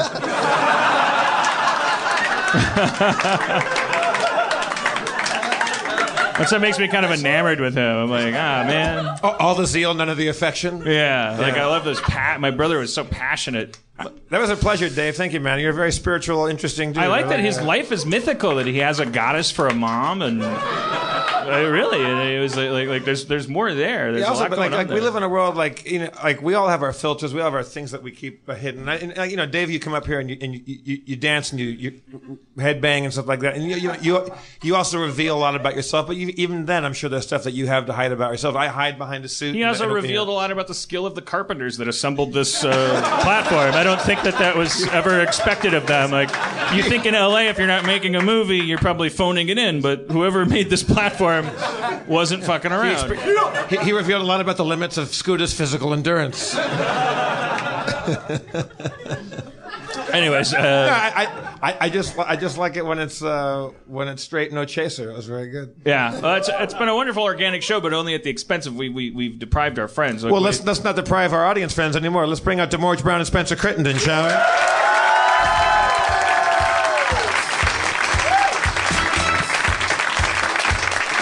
Tough act to follow, boys.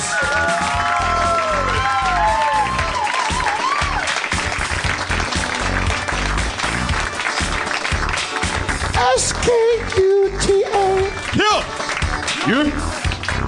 Hey Spencer, what was it like to uh, see the version of you that would have existed had you been Superman and que- uh, Superman 4 Quest for Peace had been? Uh, I don't know. all right, so- Eric, Eric, Eric clapped. Eric liked it. Uh, you know, wait, wait, the internet's a great place. I was uh, I was trolling the Reddit thread about this episode, and someone pulled up a picture of him with his family from the past. Whoa! It's creepy, man. it's a creepy world. Oh, the, not the photo. You're saying the ability to see that is Yeah, creepy. I Okay. mean, who knew? Right? Yeah.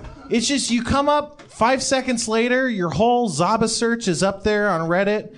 ZabaSearch is a great website for pervs and stalkers. So Um, your your one stop uh, cyberbullying shop, ZabaSearch. What was the thing they used to to uh, humiliate that Star Wars kid? Was that what was Uh, the there was a, there was like a certain program that was referenced. Remember the Star Wars kid? God, that was so long Star ago Wars that Yeah, well, wasn't it was like a video that was like shared way before YouTube. So it was like it was I know it was on like Napster or what no, not, yeah, or, it was or, like, on like a file sharing LimeWire? service. I, I, want- God, sorry, it was a Z Kazaa. Oh. Kazaa. I remember. Uh, yeah. I wonder what happened with that kid. I felt I, it's just like what a what a what a weird phenomenon that was. It was just it's just still such weird things. Like we've been now we're 20 years into everybody's listening, everybody's watching, and we're still. I don't know if this will ever stop. We're still so fascinated with the minutia because these things pop up that, out of context and like like brought to the fore. I, I, I, now I'm thinking of the uh, Africa AIDS joke lady um, who and how that that phenomenon happened. How she was like tweeting and she made this like d- dumb bad joke because she's a, not, not a comedian. Exactly, yeah. Uh, and uh, and by the time she landed uh, in in Africa, she was literally world famous and definitely fired and definitely like and I, I, it's absolutely no judgment on human. That, that's I think that's the thing is like. Uh, why judgment why uh, outside of that like the phenomenon happening becomes the bigger story like we have the power now to destroy human life like like like outside of referendum outside of like criminal courts outside like we could really we've always had that power but it was like broadcast news would occasionally you know graze across an individual human life it was like oh you were on the nightly news and it was like a rarer thing but now you can just go from the airport fucking around to the cover of Time magazine in a bad way in the span of a three-hour uh, uh, uh, span, uh, and, and, and and and and I don't. I, it's it's it's it's equal parts scary and kind of invigorating because also like we, this is the same thing that we're finding out. Like it's not like cops are all of a sudden going insane. It's like clearly they've there's been it's been a high pressure job for a while and some shit's been swept under the carpet and like like individual instances are becoming like Every, able to everybody just- wasn't wearing a camera at all times. yeah, like was- like now we're just like now we're just like like like we're awakening to this world of taste buds. Like everything's like tastes all fucked up. and We're like focusing in on these individual things. I think I I think I guess my hope is that we can kind of aggregate that into like some common sense stuff about like for instance Well, it's going to force people to be serious about what they say and what they do. I mean, you, see politicians now who are, I, I assume, older. Maybe this is why, but they're behind the curve, and you have them uh, telling stories or their renditions of things because they're used to being caught up to if they're going to get vetted uh, maybe a year or two years later, and now it's happening pretty much instantly. It happened to Hillary when she was talking about that plane landing in, in Yeah. Syria, like that. Well, also like this new phenomenon. This next generation's ge- uh, politicians, like like okay, so the guy that took over the Daily Show, he made like you know when he was twenty something, like oh my god, the jokes that I made when I was in my twenties, and the, the guy is taking over the Daily Show. So we saw that phenomenon. It's like he was vetted because Jon Stewart is, for better or for worse, a senator, uh, and and he's retiring, and the guy taking his place needed to be vetted, and he was vetted via the internet, and there's a public record of him growing as a comedian, including all of his Jew jokes and his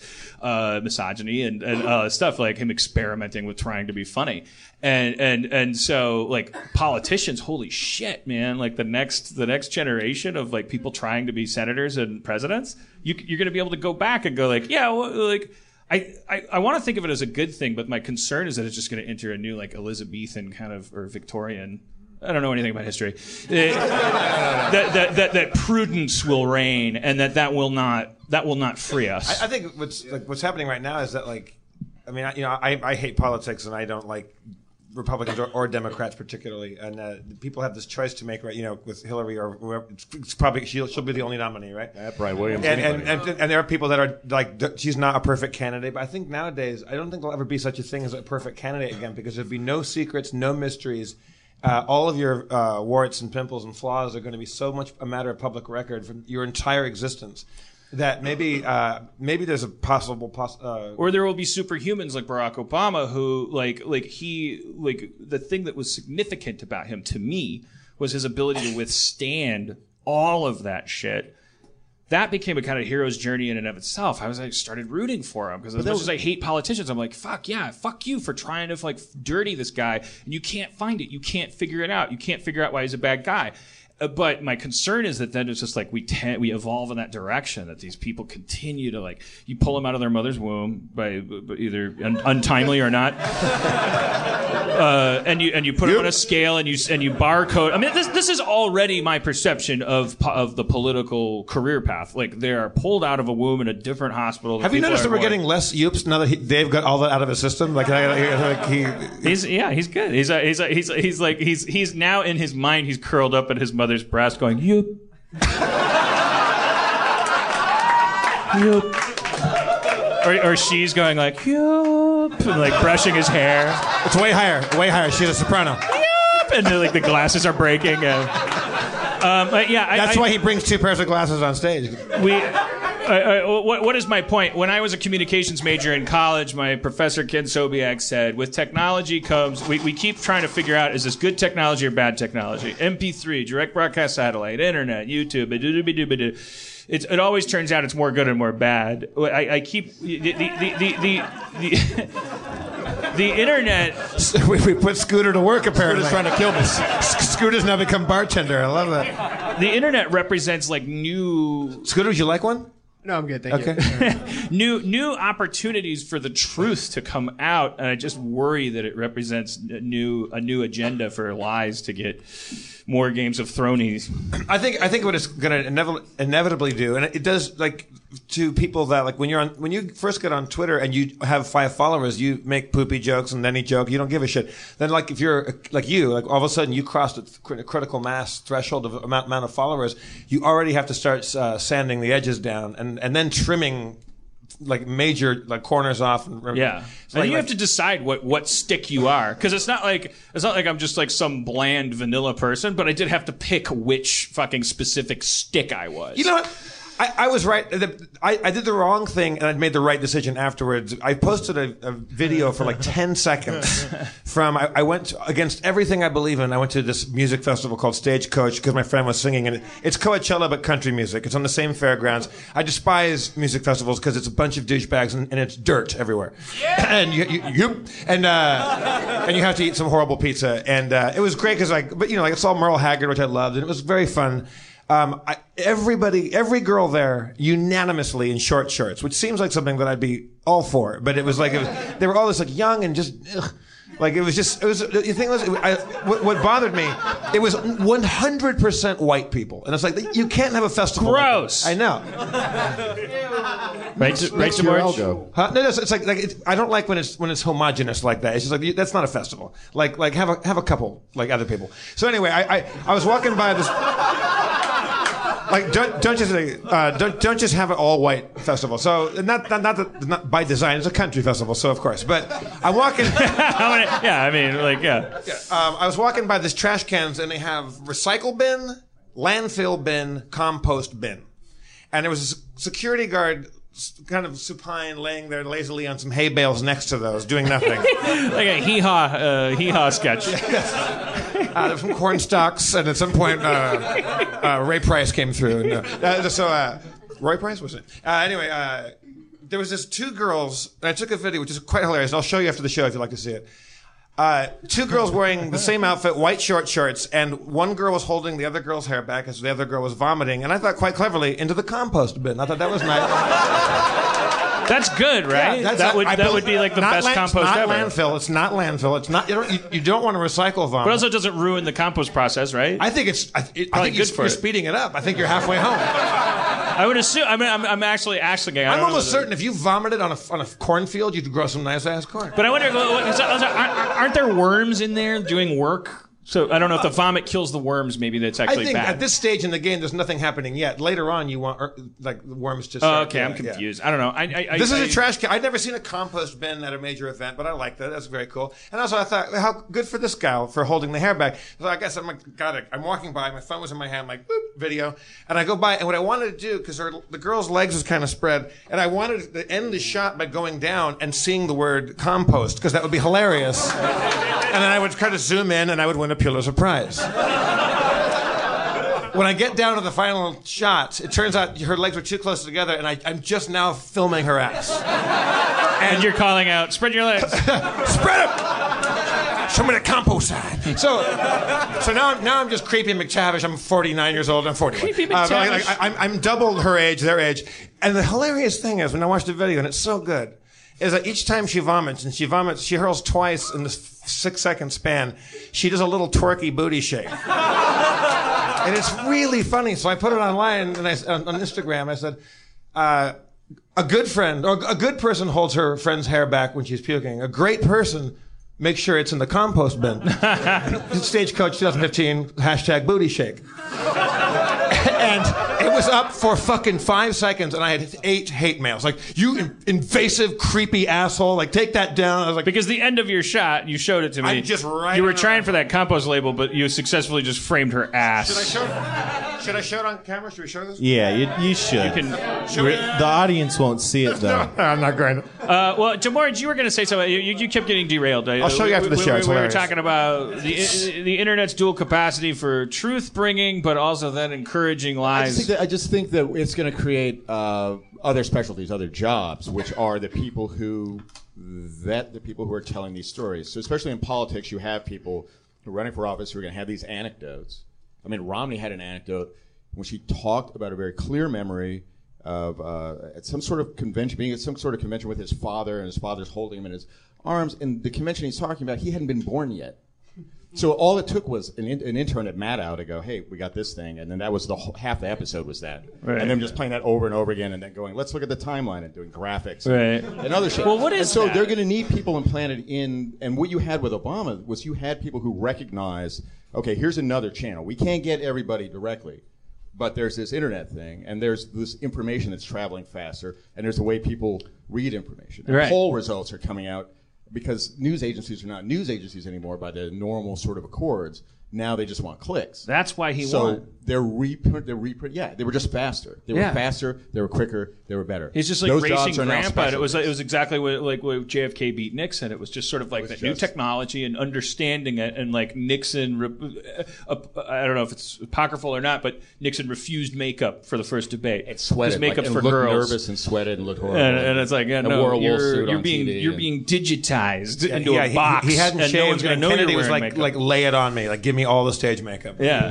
And uh, uh, so, anyways, uh, the, but uh, yeah, and so with Obama, you've got like, okay, so you're good at. Uh, at, at, at having even Dan Harmon respect you, like like like you you you you can't even like like he's bulletproof like fr- fr- from from all views. You know, there's no stories, there's no there's no there's a you know, and and then it's like but then it's like you you you're, you're president for eight years, and it's like Guantanamo doesn't close, and the the uh, the the district uh, the the, the uh, fucking uh, attorney general is like, like like like waging war on pot dispensaries while the pot is becoming increasingly legal. It's, it's all the same horseshit, political shit. Anything that matters to me, this president is no different from fucking anybody that came before him. He's Yeah. just another fucking president. My my question is like, are we ever going to get to the point where like something snaps, where we have a choice between having a human being as a civil servant? We go, like, we go like, well, this guy's walks with a limp and hates Malaysians and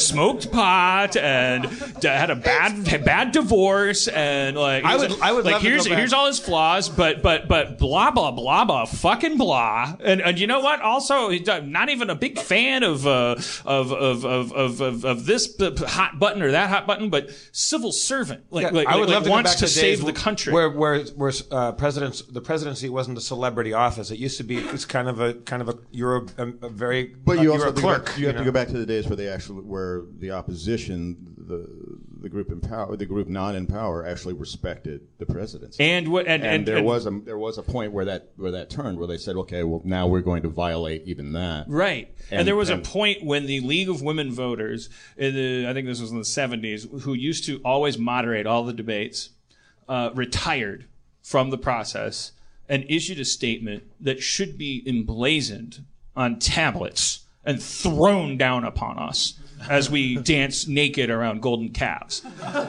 But instead, because it wasn't written by God and was written by the League of Women Voters, is forgotten.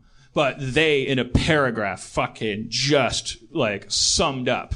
They said, We are not moderating debates anymore. Uh, I, I'm not quoting them at all. Look it up. Look what they said when they retired from the thing. They, they, they I will paraphrase them for my own purposes and say they said we are tired of participating in a bipartisan sham. We are par- tired of participating in a rehearsed fucking like like like like thing. This is all bullshit. we are not doing this anymore. And then Dave, can I get a yup? there we are. like, like, like, like the Comedy Central roast was taken over by Comedy Central, I assume because the Friars had a problem with it, uh, for better or for worse. Like, like the, the, the everyone was just like, okay, all right, well, fine, ladies, no more debates hosted by you, anyways. Uh, Uh, and it's just like, like, like there is a big, big, big, big, like we gotta, we gotta, we gotta, we're drunk on our own success. When you're, when you're an empire. Who's going to tell you to change? Why would you ever change? The reason you change is because you're losing. You got to look at the team above you and go like, we're getting our asses kicked. We got to we got to shake things up. We're but like the people at the top always the empires like always just crumble because they don't fucking figure it out.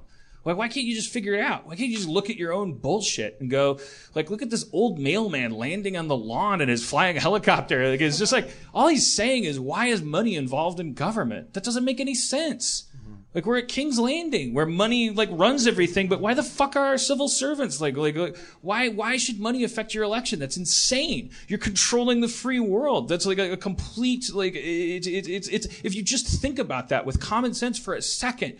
Everything says campaign reform, campaign reform, campaign reform. And everyone in charge of everything that would ever change that is already like lining their pockets so it will never change. So the fucking guy got in a goddamn flying bicycle and he called the government and said, I'm coming in. And he wrote letters saying, I'm coming in. And he mostly thought he'd be shot down because he thought it, that might happen. And if that happens, maybe that will be a life well spent as an American. And he landed on the fucking Congress's lawn, and no, and and and because he got through safely, CNN is just going. So, how much more money should we spend on missile defense? Uh, first the left, then the right. This is the full view. Well, I believe we should spend fifty million dollars on missiles. I mean, that guy could have been loaded with ISIS people. Well, I disagree. I think only three ISIS people could be on that copter. So I think we should be hundred million. Well, you've just witnessed the left and the right. Those are your margins. Get back to work, cocksuckers. Sorry if you're a cocksucker. That doesn't. Uh, this segment brought to you by Honda Motors. How about idea that this old fucking hippie civil servant who delivers mail to people, which is a government agency which has never taken any of your taxes, um, that runs on its own money, which is why they sold stamps. They figured out self-sufficiency in an age when the FCC couldn't give up their fucking power enough to go away when when, when Grace would have demanded it. Like this guy is legacy. He should be a national hero. In Europe, they celebrate the lives of people who tried to blow up the government. They're cool that way. They have they have they have maturity on their side. They can handle it. We can't even fucking like we fire Bill Maher for calling the terrorists not cowards, and then we yell at him for being an Islamophobe ten years later. Like we don't know what we're doing except that we're scared. We're scared to talk wrong, or we're scared to be wrong. This fucking guy is seventy years old and said in his manifesto video when he was absolutely established that he was perfectly sane. He's fucking Joan of Arc saying like I. I just don't want to have spent my life in this great country watching it fall apart. I just want to do something as I enter the twilight of my life that I think might make a difference. So I am a mailman. So I'm making this mail vehicle. I and I'm writing should- a letter to each senator. anybody that in their spare time makes a goddamn helicopter plane thing. That's a pretty cool. and we can't ha- we can't handle the fact that we should have been better able to shoot him down. First of all, who gives a fuck if the goddamn House of Congress is defended? Fuck you. It's not an important building. It's a bunch of fucking idiots. They don't fucking care. Defend the fucking uh, coastline. Defend also- the fucking like people. If, if, if you want to kill senators, don't. They're never there. That's the worst place to bomb. Yeah, fucking blow up a bathhouse down the street. Like, uh, uh, uh, uh, fuck, uh, what the fuck are these people? Blow up They're- a they, they grow on Fridays, trees. They're people that want to be powerful and work for no money. Oh, where will we find another one of those? The government's not going to fucking fail if you blow up that. Uh, uh, okay, all right. No, no. You know, Dan. All right, sorry, sorry, sorry. Okay. Uh, edit that. edit Let's that. play Hey, should tell it. this Why, not- why don't, why don't we harness our blowing up things into some Shadowrun? Skuta, will you play with us? Yeah, absolutely. Skuta, would you, uh, is, is he going to be Mercy or the Doctor? What would you, would you like to be? Yeah, well, you, oh yeah, your choice, Skuta. Uh, see, the doctor is uh, Curtis. Spelled with a K. Yeah, yeah, okay.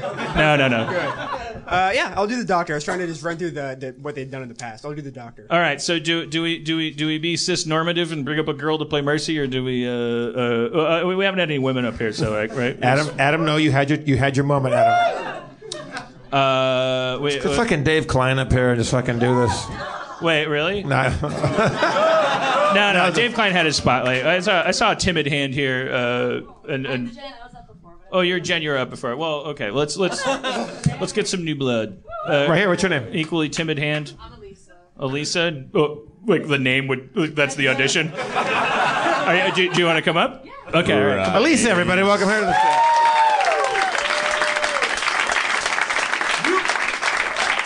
I guess if you had said I am Hitler, that would be a name that would be like, eh, Hitler. All right, Dan, do you want to pass down the uh, character sheets, please? Sure. Alyssa, what's uh, what's your what's your backstory? Well, I'm uh, You can figure this out, right? It's a pile of folders. unfortunately my background isn't as cool as everyone else's, you know. But Whose uh, background tonight has been cool? Dave fucking most, Klein. most of, yeah, Dave. I, like, I can't even compare to that. I was born and raised in the valley, so. well, but okay. So, so, so you're are you a regular here? Or is this your first show? Oh no, I, I've been here a couple times actually. You know, I sat I sit in the corner. Do you li- do you listen all the time?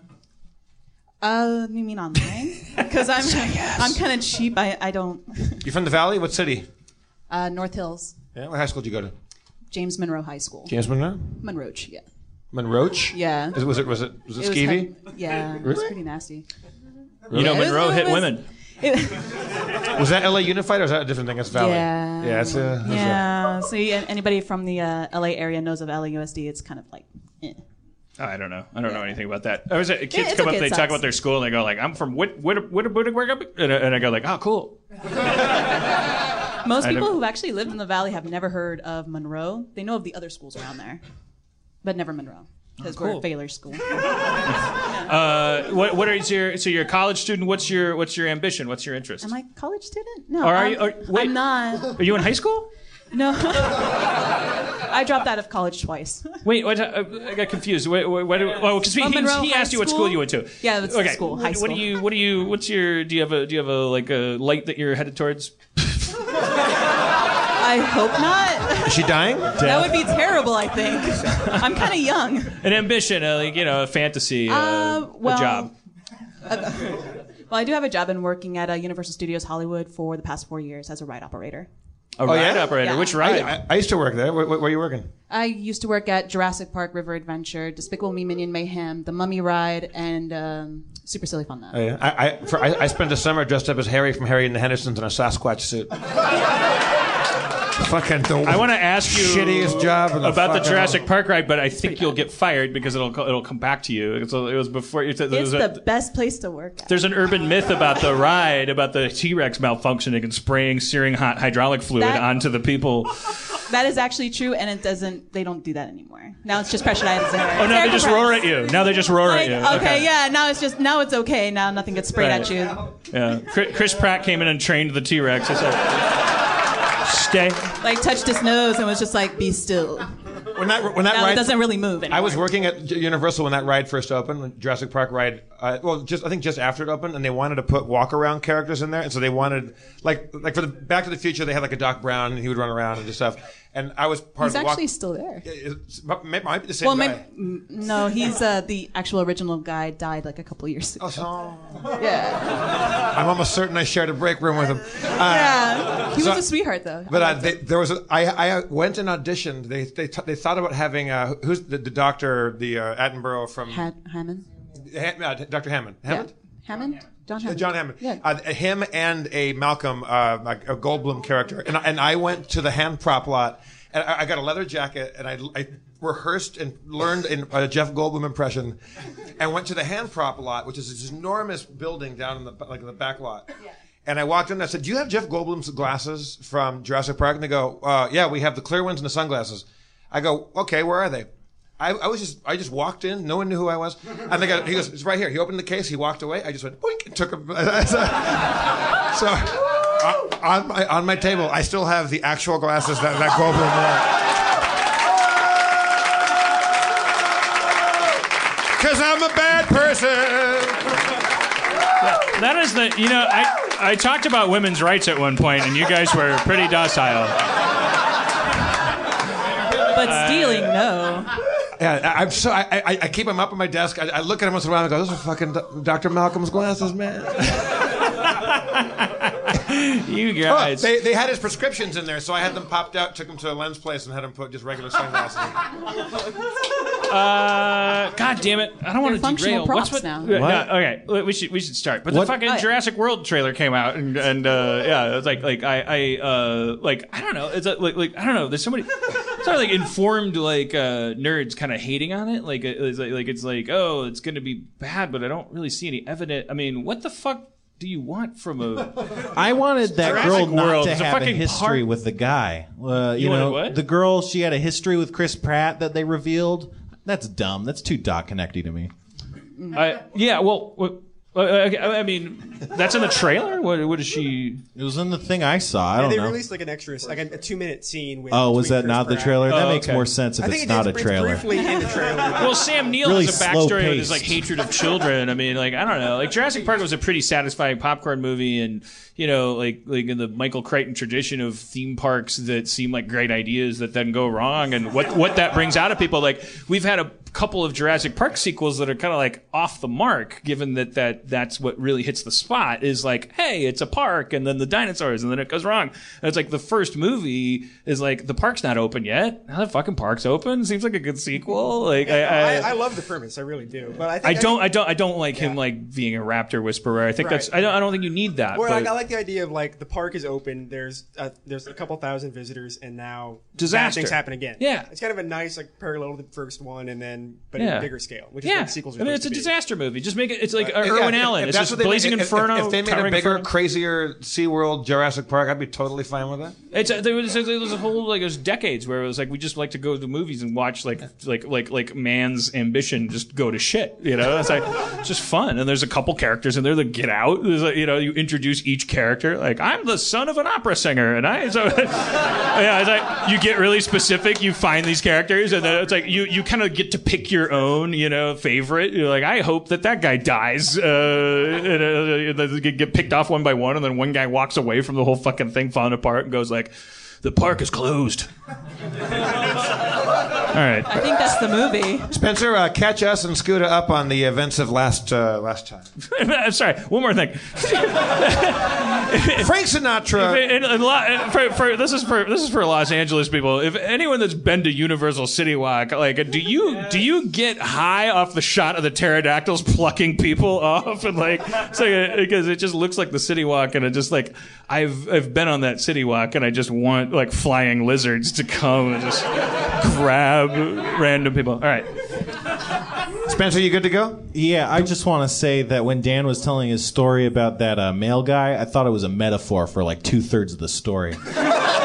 No, it really happened. Yeah, like There was a guy got- who- it's like who- the who I- president is like a mailman with a flying bicycle. And, and I want to know what's going on with that guy. See, I would vote for that guy. Is that guy in Guantanamo now? Like what? Is it, I mean, is he going to No, die he- mysteriously when he's, we're not he's paying duct attention? taped to a folding chair somewhere. We should have him on the show. Oh yeah. And we should get him some D and D books if he's in prison. Don't let me forget about that. Spencer, do we have a guest uh, uh, encapsulator? Uh, yeah, his name was Stephen Bissett. And also AIDS. AIDS also wrote this intro. Stephen Bissett, you said? I think, yeah. Any relation to Angela? I hope not. All right. Here we go. God Damn it! That would be so good. Okay, it's coming up. You, you're going to do some of that music. Oh, am I? You want to? I don't care. And I, I don't, I don't, I don't want to distract everybody, but Spencer told me this is the music he fucks to. So don't. I mean, just try to listen to the recap, but then don't picture that. Yeah. Last time on Harmontown, after a disjointed but surprisingly effective capture of crime syndicate member Arturo Spaguli, our heroes took turns asking intimidating questions that left the man confused. Nightblade cut through the confusion, and with wide eyes and a lacerated hand, Arturo pointed them back to the burger tyrant. At the restaurant, Eve started things off using her stun gloves on the nearby guard, kicking him into fry cooks. Dr. Friend used a magical barrier to trap the enemies, while Nightblade found Jelly Dervish locked in a freezer. Uh, sorry, I, I'm truncating this a little bit. It's long. Child in tow, the group quickly left the shot up burger tyrant with a Doritos eating Hortigard, driving them away to a distinct dark area somewhere in Seattle. But what will they do when they get there? Did Eve ruin the song Butterfly Kisses for everyone? Let's find out now. All right, thank you. Now. So the whole squad right now, we're all in the van. We got Jelly Dervish, who's a ten-year-old kid, right? Uh, Eight? Was he? Sure. I, I don't know. He's a youngster. Let's yeah. Um, and he's in the van with us. And you also got Arturo Spaguli in and the van. and he's tied up, right? Yep. And okay, so are we at the dark area? You're in a dark area. what? Uh, we got Jelly Dervish. We got to bring him back to uh, our Johnson, right? Don't don't we have to bring him back to our Mr. Johnson? yeah, who was that, by the way? That's Arturo talking. Uh, cool, cool Dave was retired for a while, right? Oh. What? Wait, who's asking? Who's our? Oh, just me. Oh. Arturo. Oh no! Don't ask about our Johnson. Oh. Rude. Just trying to make Spencer, what was the name of our. Johnson?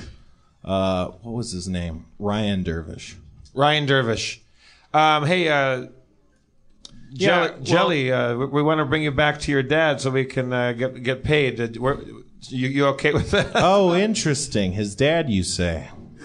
Hmm. Who's this talking? Arturo. Okay. All right, you've got the floor. Oh, I'm just listening to your guys' conversation. Don't Seems like you you're- mind. Seems like you're doing more than that. Seems like a, a very assertive form of listening. Listening usually takes the form of. You don't get to be a mafia man by listening unassertively. You, so wait, you, you're saying you didn't know that this kid was was Ryan Dervish's son? No, I just didn't know uh, he hired you guys to, uh, you know, steal him from us. It's, you sound so titillated by that. You're talking like a guy that wants to get whacked. I'm talking about a guy who knows who to whack next. Might I suppose that one of us uh, stays with uh, Spiguli, and also that uh, the rest of us get out of the car and uh, come to some sort of plane? Yeah, Sounds good to sounds me. Is that, is it okay? Okay, Very good. So this is this is what happens. We all get out of the van except for who's staying. Which one of you? He's wants- tied up. We can just leave him there. I'm good. Uh, someone should stay with him. Just, just in s- case. I- I'll stay with Arturo. This is this is good. I This feel is like you guys. If There he might, does be, there might be a little little uh, one-on-one scene coming up with you and Arturo Spaguli. This was uh, sort of Hotegod's plan for entertainment purposes. I see. Um, on the comlink, is it possible I might call this dervish and find out where he is? Yeah. This is what I do. Bleep, bloop, bleep.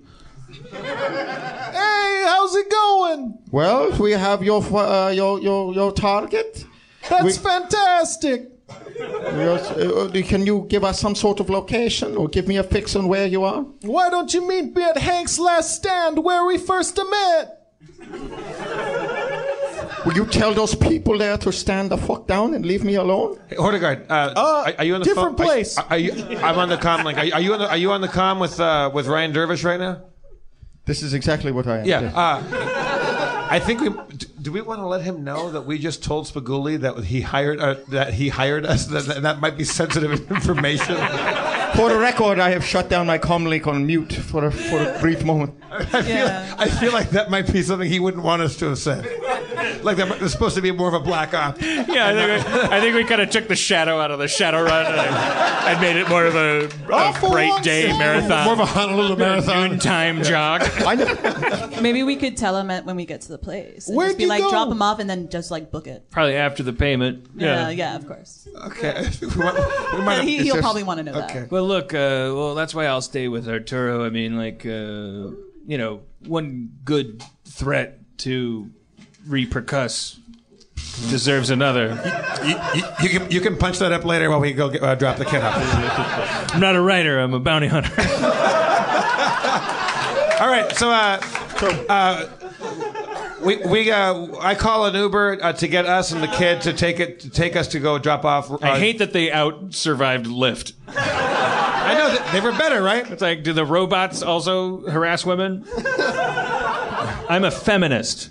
I have I have Jeff and I Gold- stole Jeff Goldblum's glasses. No, you know you didn't, you fucking liar. I Just fear so for cool. our youth. All right, so uh, I, I call up an Uber. We're, we're, hey, uh, You're already you have the Uber. okay, so uh, how far away is, is is Ryan Dervish from us? Oh, not far. with uh, with Arturo Spaguli in tow, you arrive at Hank's last stand, your your home base sort of thing. It's the old rotten bar. You you you walk in and you see there's a there's a guy here. It's normally pretty empty this place, but this guy, he's wearing he's wearing a fabulous blue and magenta suit with a face mask and he's got a bow slung over his shoulder. He's just enjoying a glass of water. Uh, can I use my, my sense of perception to see uh, what sort of dangers might uh, exist? Um, he has the danger of potentially shooting you with one of his arrows in his bow. Other than that, you can't really perceive any any dangers. Now, Mercy, uh, you're, you're a face woman. Uh, you want to go up there and uh, m- s- s- do the how do you do's? Yeah, I've got a was it plus two for impressions? Yes, I do. All right, so uh, I want to walk over to this really bright dude. Hi, what Hey, you doing here? I've I'm just having before. a drink Is alone. I've never seen you around here before. That's Uh, not surprising. What brings you around here in this neck of the woods? It's kind of dark and skeevy around here, and you seem like a bright color fellow. Just to meet a friend. I, I look around to see if Ryan Dervish is in the, in the room. Ryan Dervish is uh, he's talking to Teddy over in the corner. Okay, let's, I guess we should. I'll, we'll, we'll keep I'm a- not here, right? I'm- Yeah, we'll keep an eye on that guy, but let's go over and, and uh, drop off the, the, the football over to uh, to Ryan Dervish. I'll, I'll stay with the colorful fellow just in case. I, I I take um, I take. Uh, well, you, you you're our negotiator, so maybe you sh- she should take her over to the uh, to, to Ryan Dervish, right? Or take Jelly over. Whatever you guys want, man. Um, It'd be kind of of weird to if I walked suckeed. away from this guy. I think it was kind of going weird. To, from Yeah, I think it's, it might Yeah. be weird, but it's weird if you stay there. I think. I'll, uh, I'll just say I like I'll see him later, and I, and I walk away. say say you have to take a shit. I haven't. I uh, have to go potty. I'll see you later. Oh, nice. I, I haven't Navigated made down to the potty. Contact. Sorry. I haven't made contact with him yet, so I can stand casually by. Yeah. And if I see him doing anything funny with the uh, the bow, I can throw up a physical barrier. That's nice. Good. Nice, Doc. Nice, Doc. So uh, the, Doc- Doc and I will hang back and keep an eye on uh, on fancy suit bow guy while uh, Mercy goes over and drops off Ryan. And Mercy, don't forget to get that extra money. All right, so uh, we got the kid. Walk over to Teddy and the dude. Oh, you brought up my son a jelly. Thank you so much. I am overcome with emotion. I'm so glad to hear that. Where's our payment? Was there any was there any mishaps or maybe speed bumps along the way? I will have to say, no, it's all good. Hmm. we are. We did everything the way you wanted it to be. Very low key. It sounds like it. I like that. Here is your monies. Uh, you know, just just you know, it was it was kind of a long journey, and we had you know, we had our, our expenses, food and, and water and all that. Out of Did, it took curiosity, you a couple hours. I'm really impressed. You spent that much on food and expenses? We had to You'd- buy a lot. you'd Of be ha- we bought a surprised. lot of hamburgers, I think, didn't we? Yeah. You know, it, it takes a lot to keep up these appearances. We gotta look like we're doing something not skeevy. Well, I gotta say, when you first took this job, I told you I was very poor. I did not have a lot of money, and we agreed upon a price based on that basis, you see. That is very true, but we went through a lot just to get your precious, adoring son, who was wonderful the entire way, by the way. And as we agreed, I will pay extra. He takes off his shoe and gives it to you. Oh, he gave us a shoe. too. How much money did we get? Uh, 500 apiece, I think. And a shoe. Two All right. shoes now. Two shoes. No, oh, we got both shoes. Oh, that's right. He, yeah, yeah. It's a full pair. Give us Well, I'm still with Arturo Spiculi. yeah. And where am I? I well, I thought In the van. I think right? you were both in. You were all in the Uber, and you're just in the Uber outside. So of I'm just with him in the. Uber. Yeah. And I say, okay, so I go, so, uh, you know uh, about that active listening thing you learned in the mafia? Yeah. Yeah, so I, I learned it too. Um, so, like, I couldn't help but hear that you think that you might whack somebody based on something you heard. I might. Right, so puts you in a weird position now, right? I don't. What do you mean? Well, like I know that you're going to make me look like a bad employee if I don't kill you. Hmm. So like conflict, me in a world where life means nothing. Well, what? What, what is it worth it to you? You already got paid, right? Well, what does a bullet cost? Uh, Jesus Christ! I, unlike you, my job's based on a reputation, being a classy guy. You know, people need to be able to trust me. Apparently, you just leave a sl- trail of slime wherever you go. You know, you, you'll fuck over anybody. Uh, Hodegaard has uh, simultaneously on Comlink called up another Uber uh, and then also lifted uh, his rifle uh, just in case. Another Rupert? Rifle. Uber. Uber. Okay, sorry. Why don't we just Sounds boil it good. down to this? I mean, I feel like in a world of muck where my job is to rake through shit and make money doing it, I had this one job where I rescue a kid and bring him back to his dad, and you're attempting to make that job dirty. And all I got to do to clean it up is shoot one piece of shit. And you know, destroy a lot of security footage. Sorry, what? I'm just saying. Faces all over the place in that Burger Tyrant. So you you you're saying you're not the only link between uh, you know this rescue mission and uh, Jelly's father? Uh, no, no, I'm not. There's all sorts of technology that protects, uh, you know, us. So, in other words, if I were to take an active interest in the long, happy life of Jelly and his father, I would have to be very vigilant. Yeah, I'd say that. So, I would do that either by having security cameras of my own, and constantly spending a lot of money on that, or as one man who is able to get you in the back of a car, I could just say to you, say to your friends, if anything ever happens, it would be bad for everybody all the time. They would never know when. They'd be taking a bath. I'd be the rubber ducky. They would be eating burgers in a restaurant. I'd be the mayonnaise. My name is Jim Nightblade. Do do one more scenario, Uh, just or maybe like do, do like three or four more of those. They'd be at the movies, and a, a guy'd be going, "Yup," and, and, and they'd go, "Who's that?" And it would be me, and my popcorn would be a gun. I'm just saying, like, uh, I keep a backlog. Like, I'm not like you. I don't spin a web and like draw the joy from other people. No. I'm on the run, and I go from job to job. And when I do a job for somebody, and the job is to keep their son alive, I check back. If I check back, I, I hold you accountable. You're like uh, my employee now, and my payment is your life. You deal with the security cameras. You deal with all that. Because if anything ever happens, like it's you that gets fired first, air quotes and around fired. Fired from God's universe.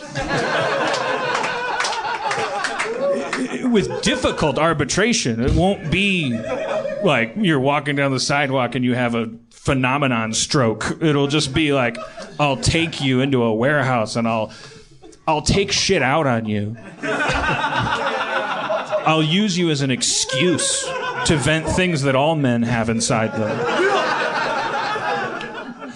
You know what they do in prison, right? Like they they they they, look at uh, child rapists and they go like, "Oh, finally a reason to be who we are." this world's a prison. You're a pedophile. Cliffhanger. that's not, that's not a cliffhanger. That's, I mean, it's it's a cliffhanger. All right. Well, it's a it's a reason to tune in next week. Thanks, Skuta. Uh, Skuta, everybody, please. The man of the hour, Skuta. Alyssa. S C U T A. S K U S K U T A. Demorge Brown. Alyssa.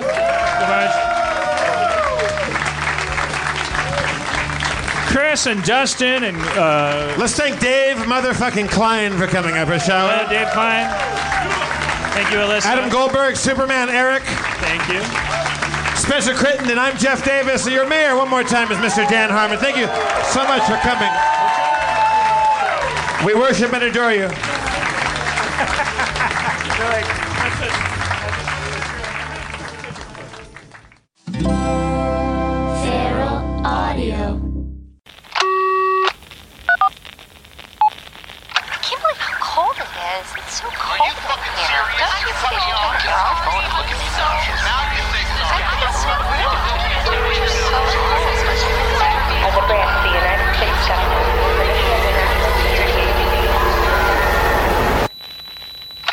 As a branch of the United States government, it is the mission of the National Security Agency to assess and flag citizens of the country who may present a threat to its security. Hello, beautiful. I'm Amy Errett, founder of Madison Reed, a hair color company I named after my daughter. One of the things I value most in life is time time to spend with my daughter, time to spend with family, and the time I put into my company that's reinventing the way women color their hair. The busiest, most successful women I know use Madison Reed, the amazing hair color hack. In under an hour and for less than $25, Madison Reed delivers gorgeous, shiny, multi-dimensional, healthy-looking hair with an ammonia-free formula.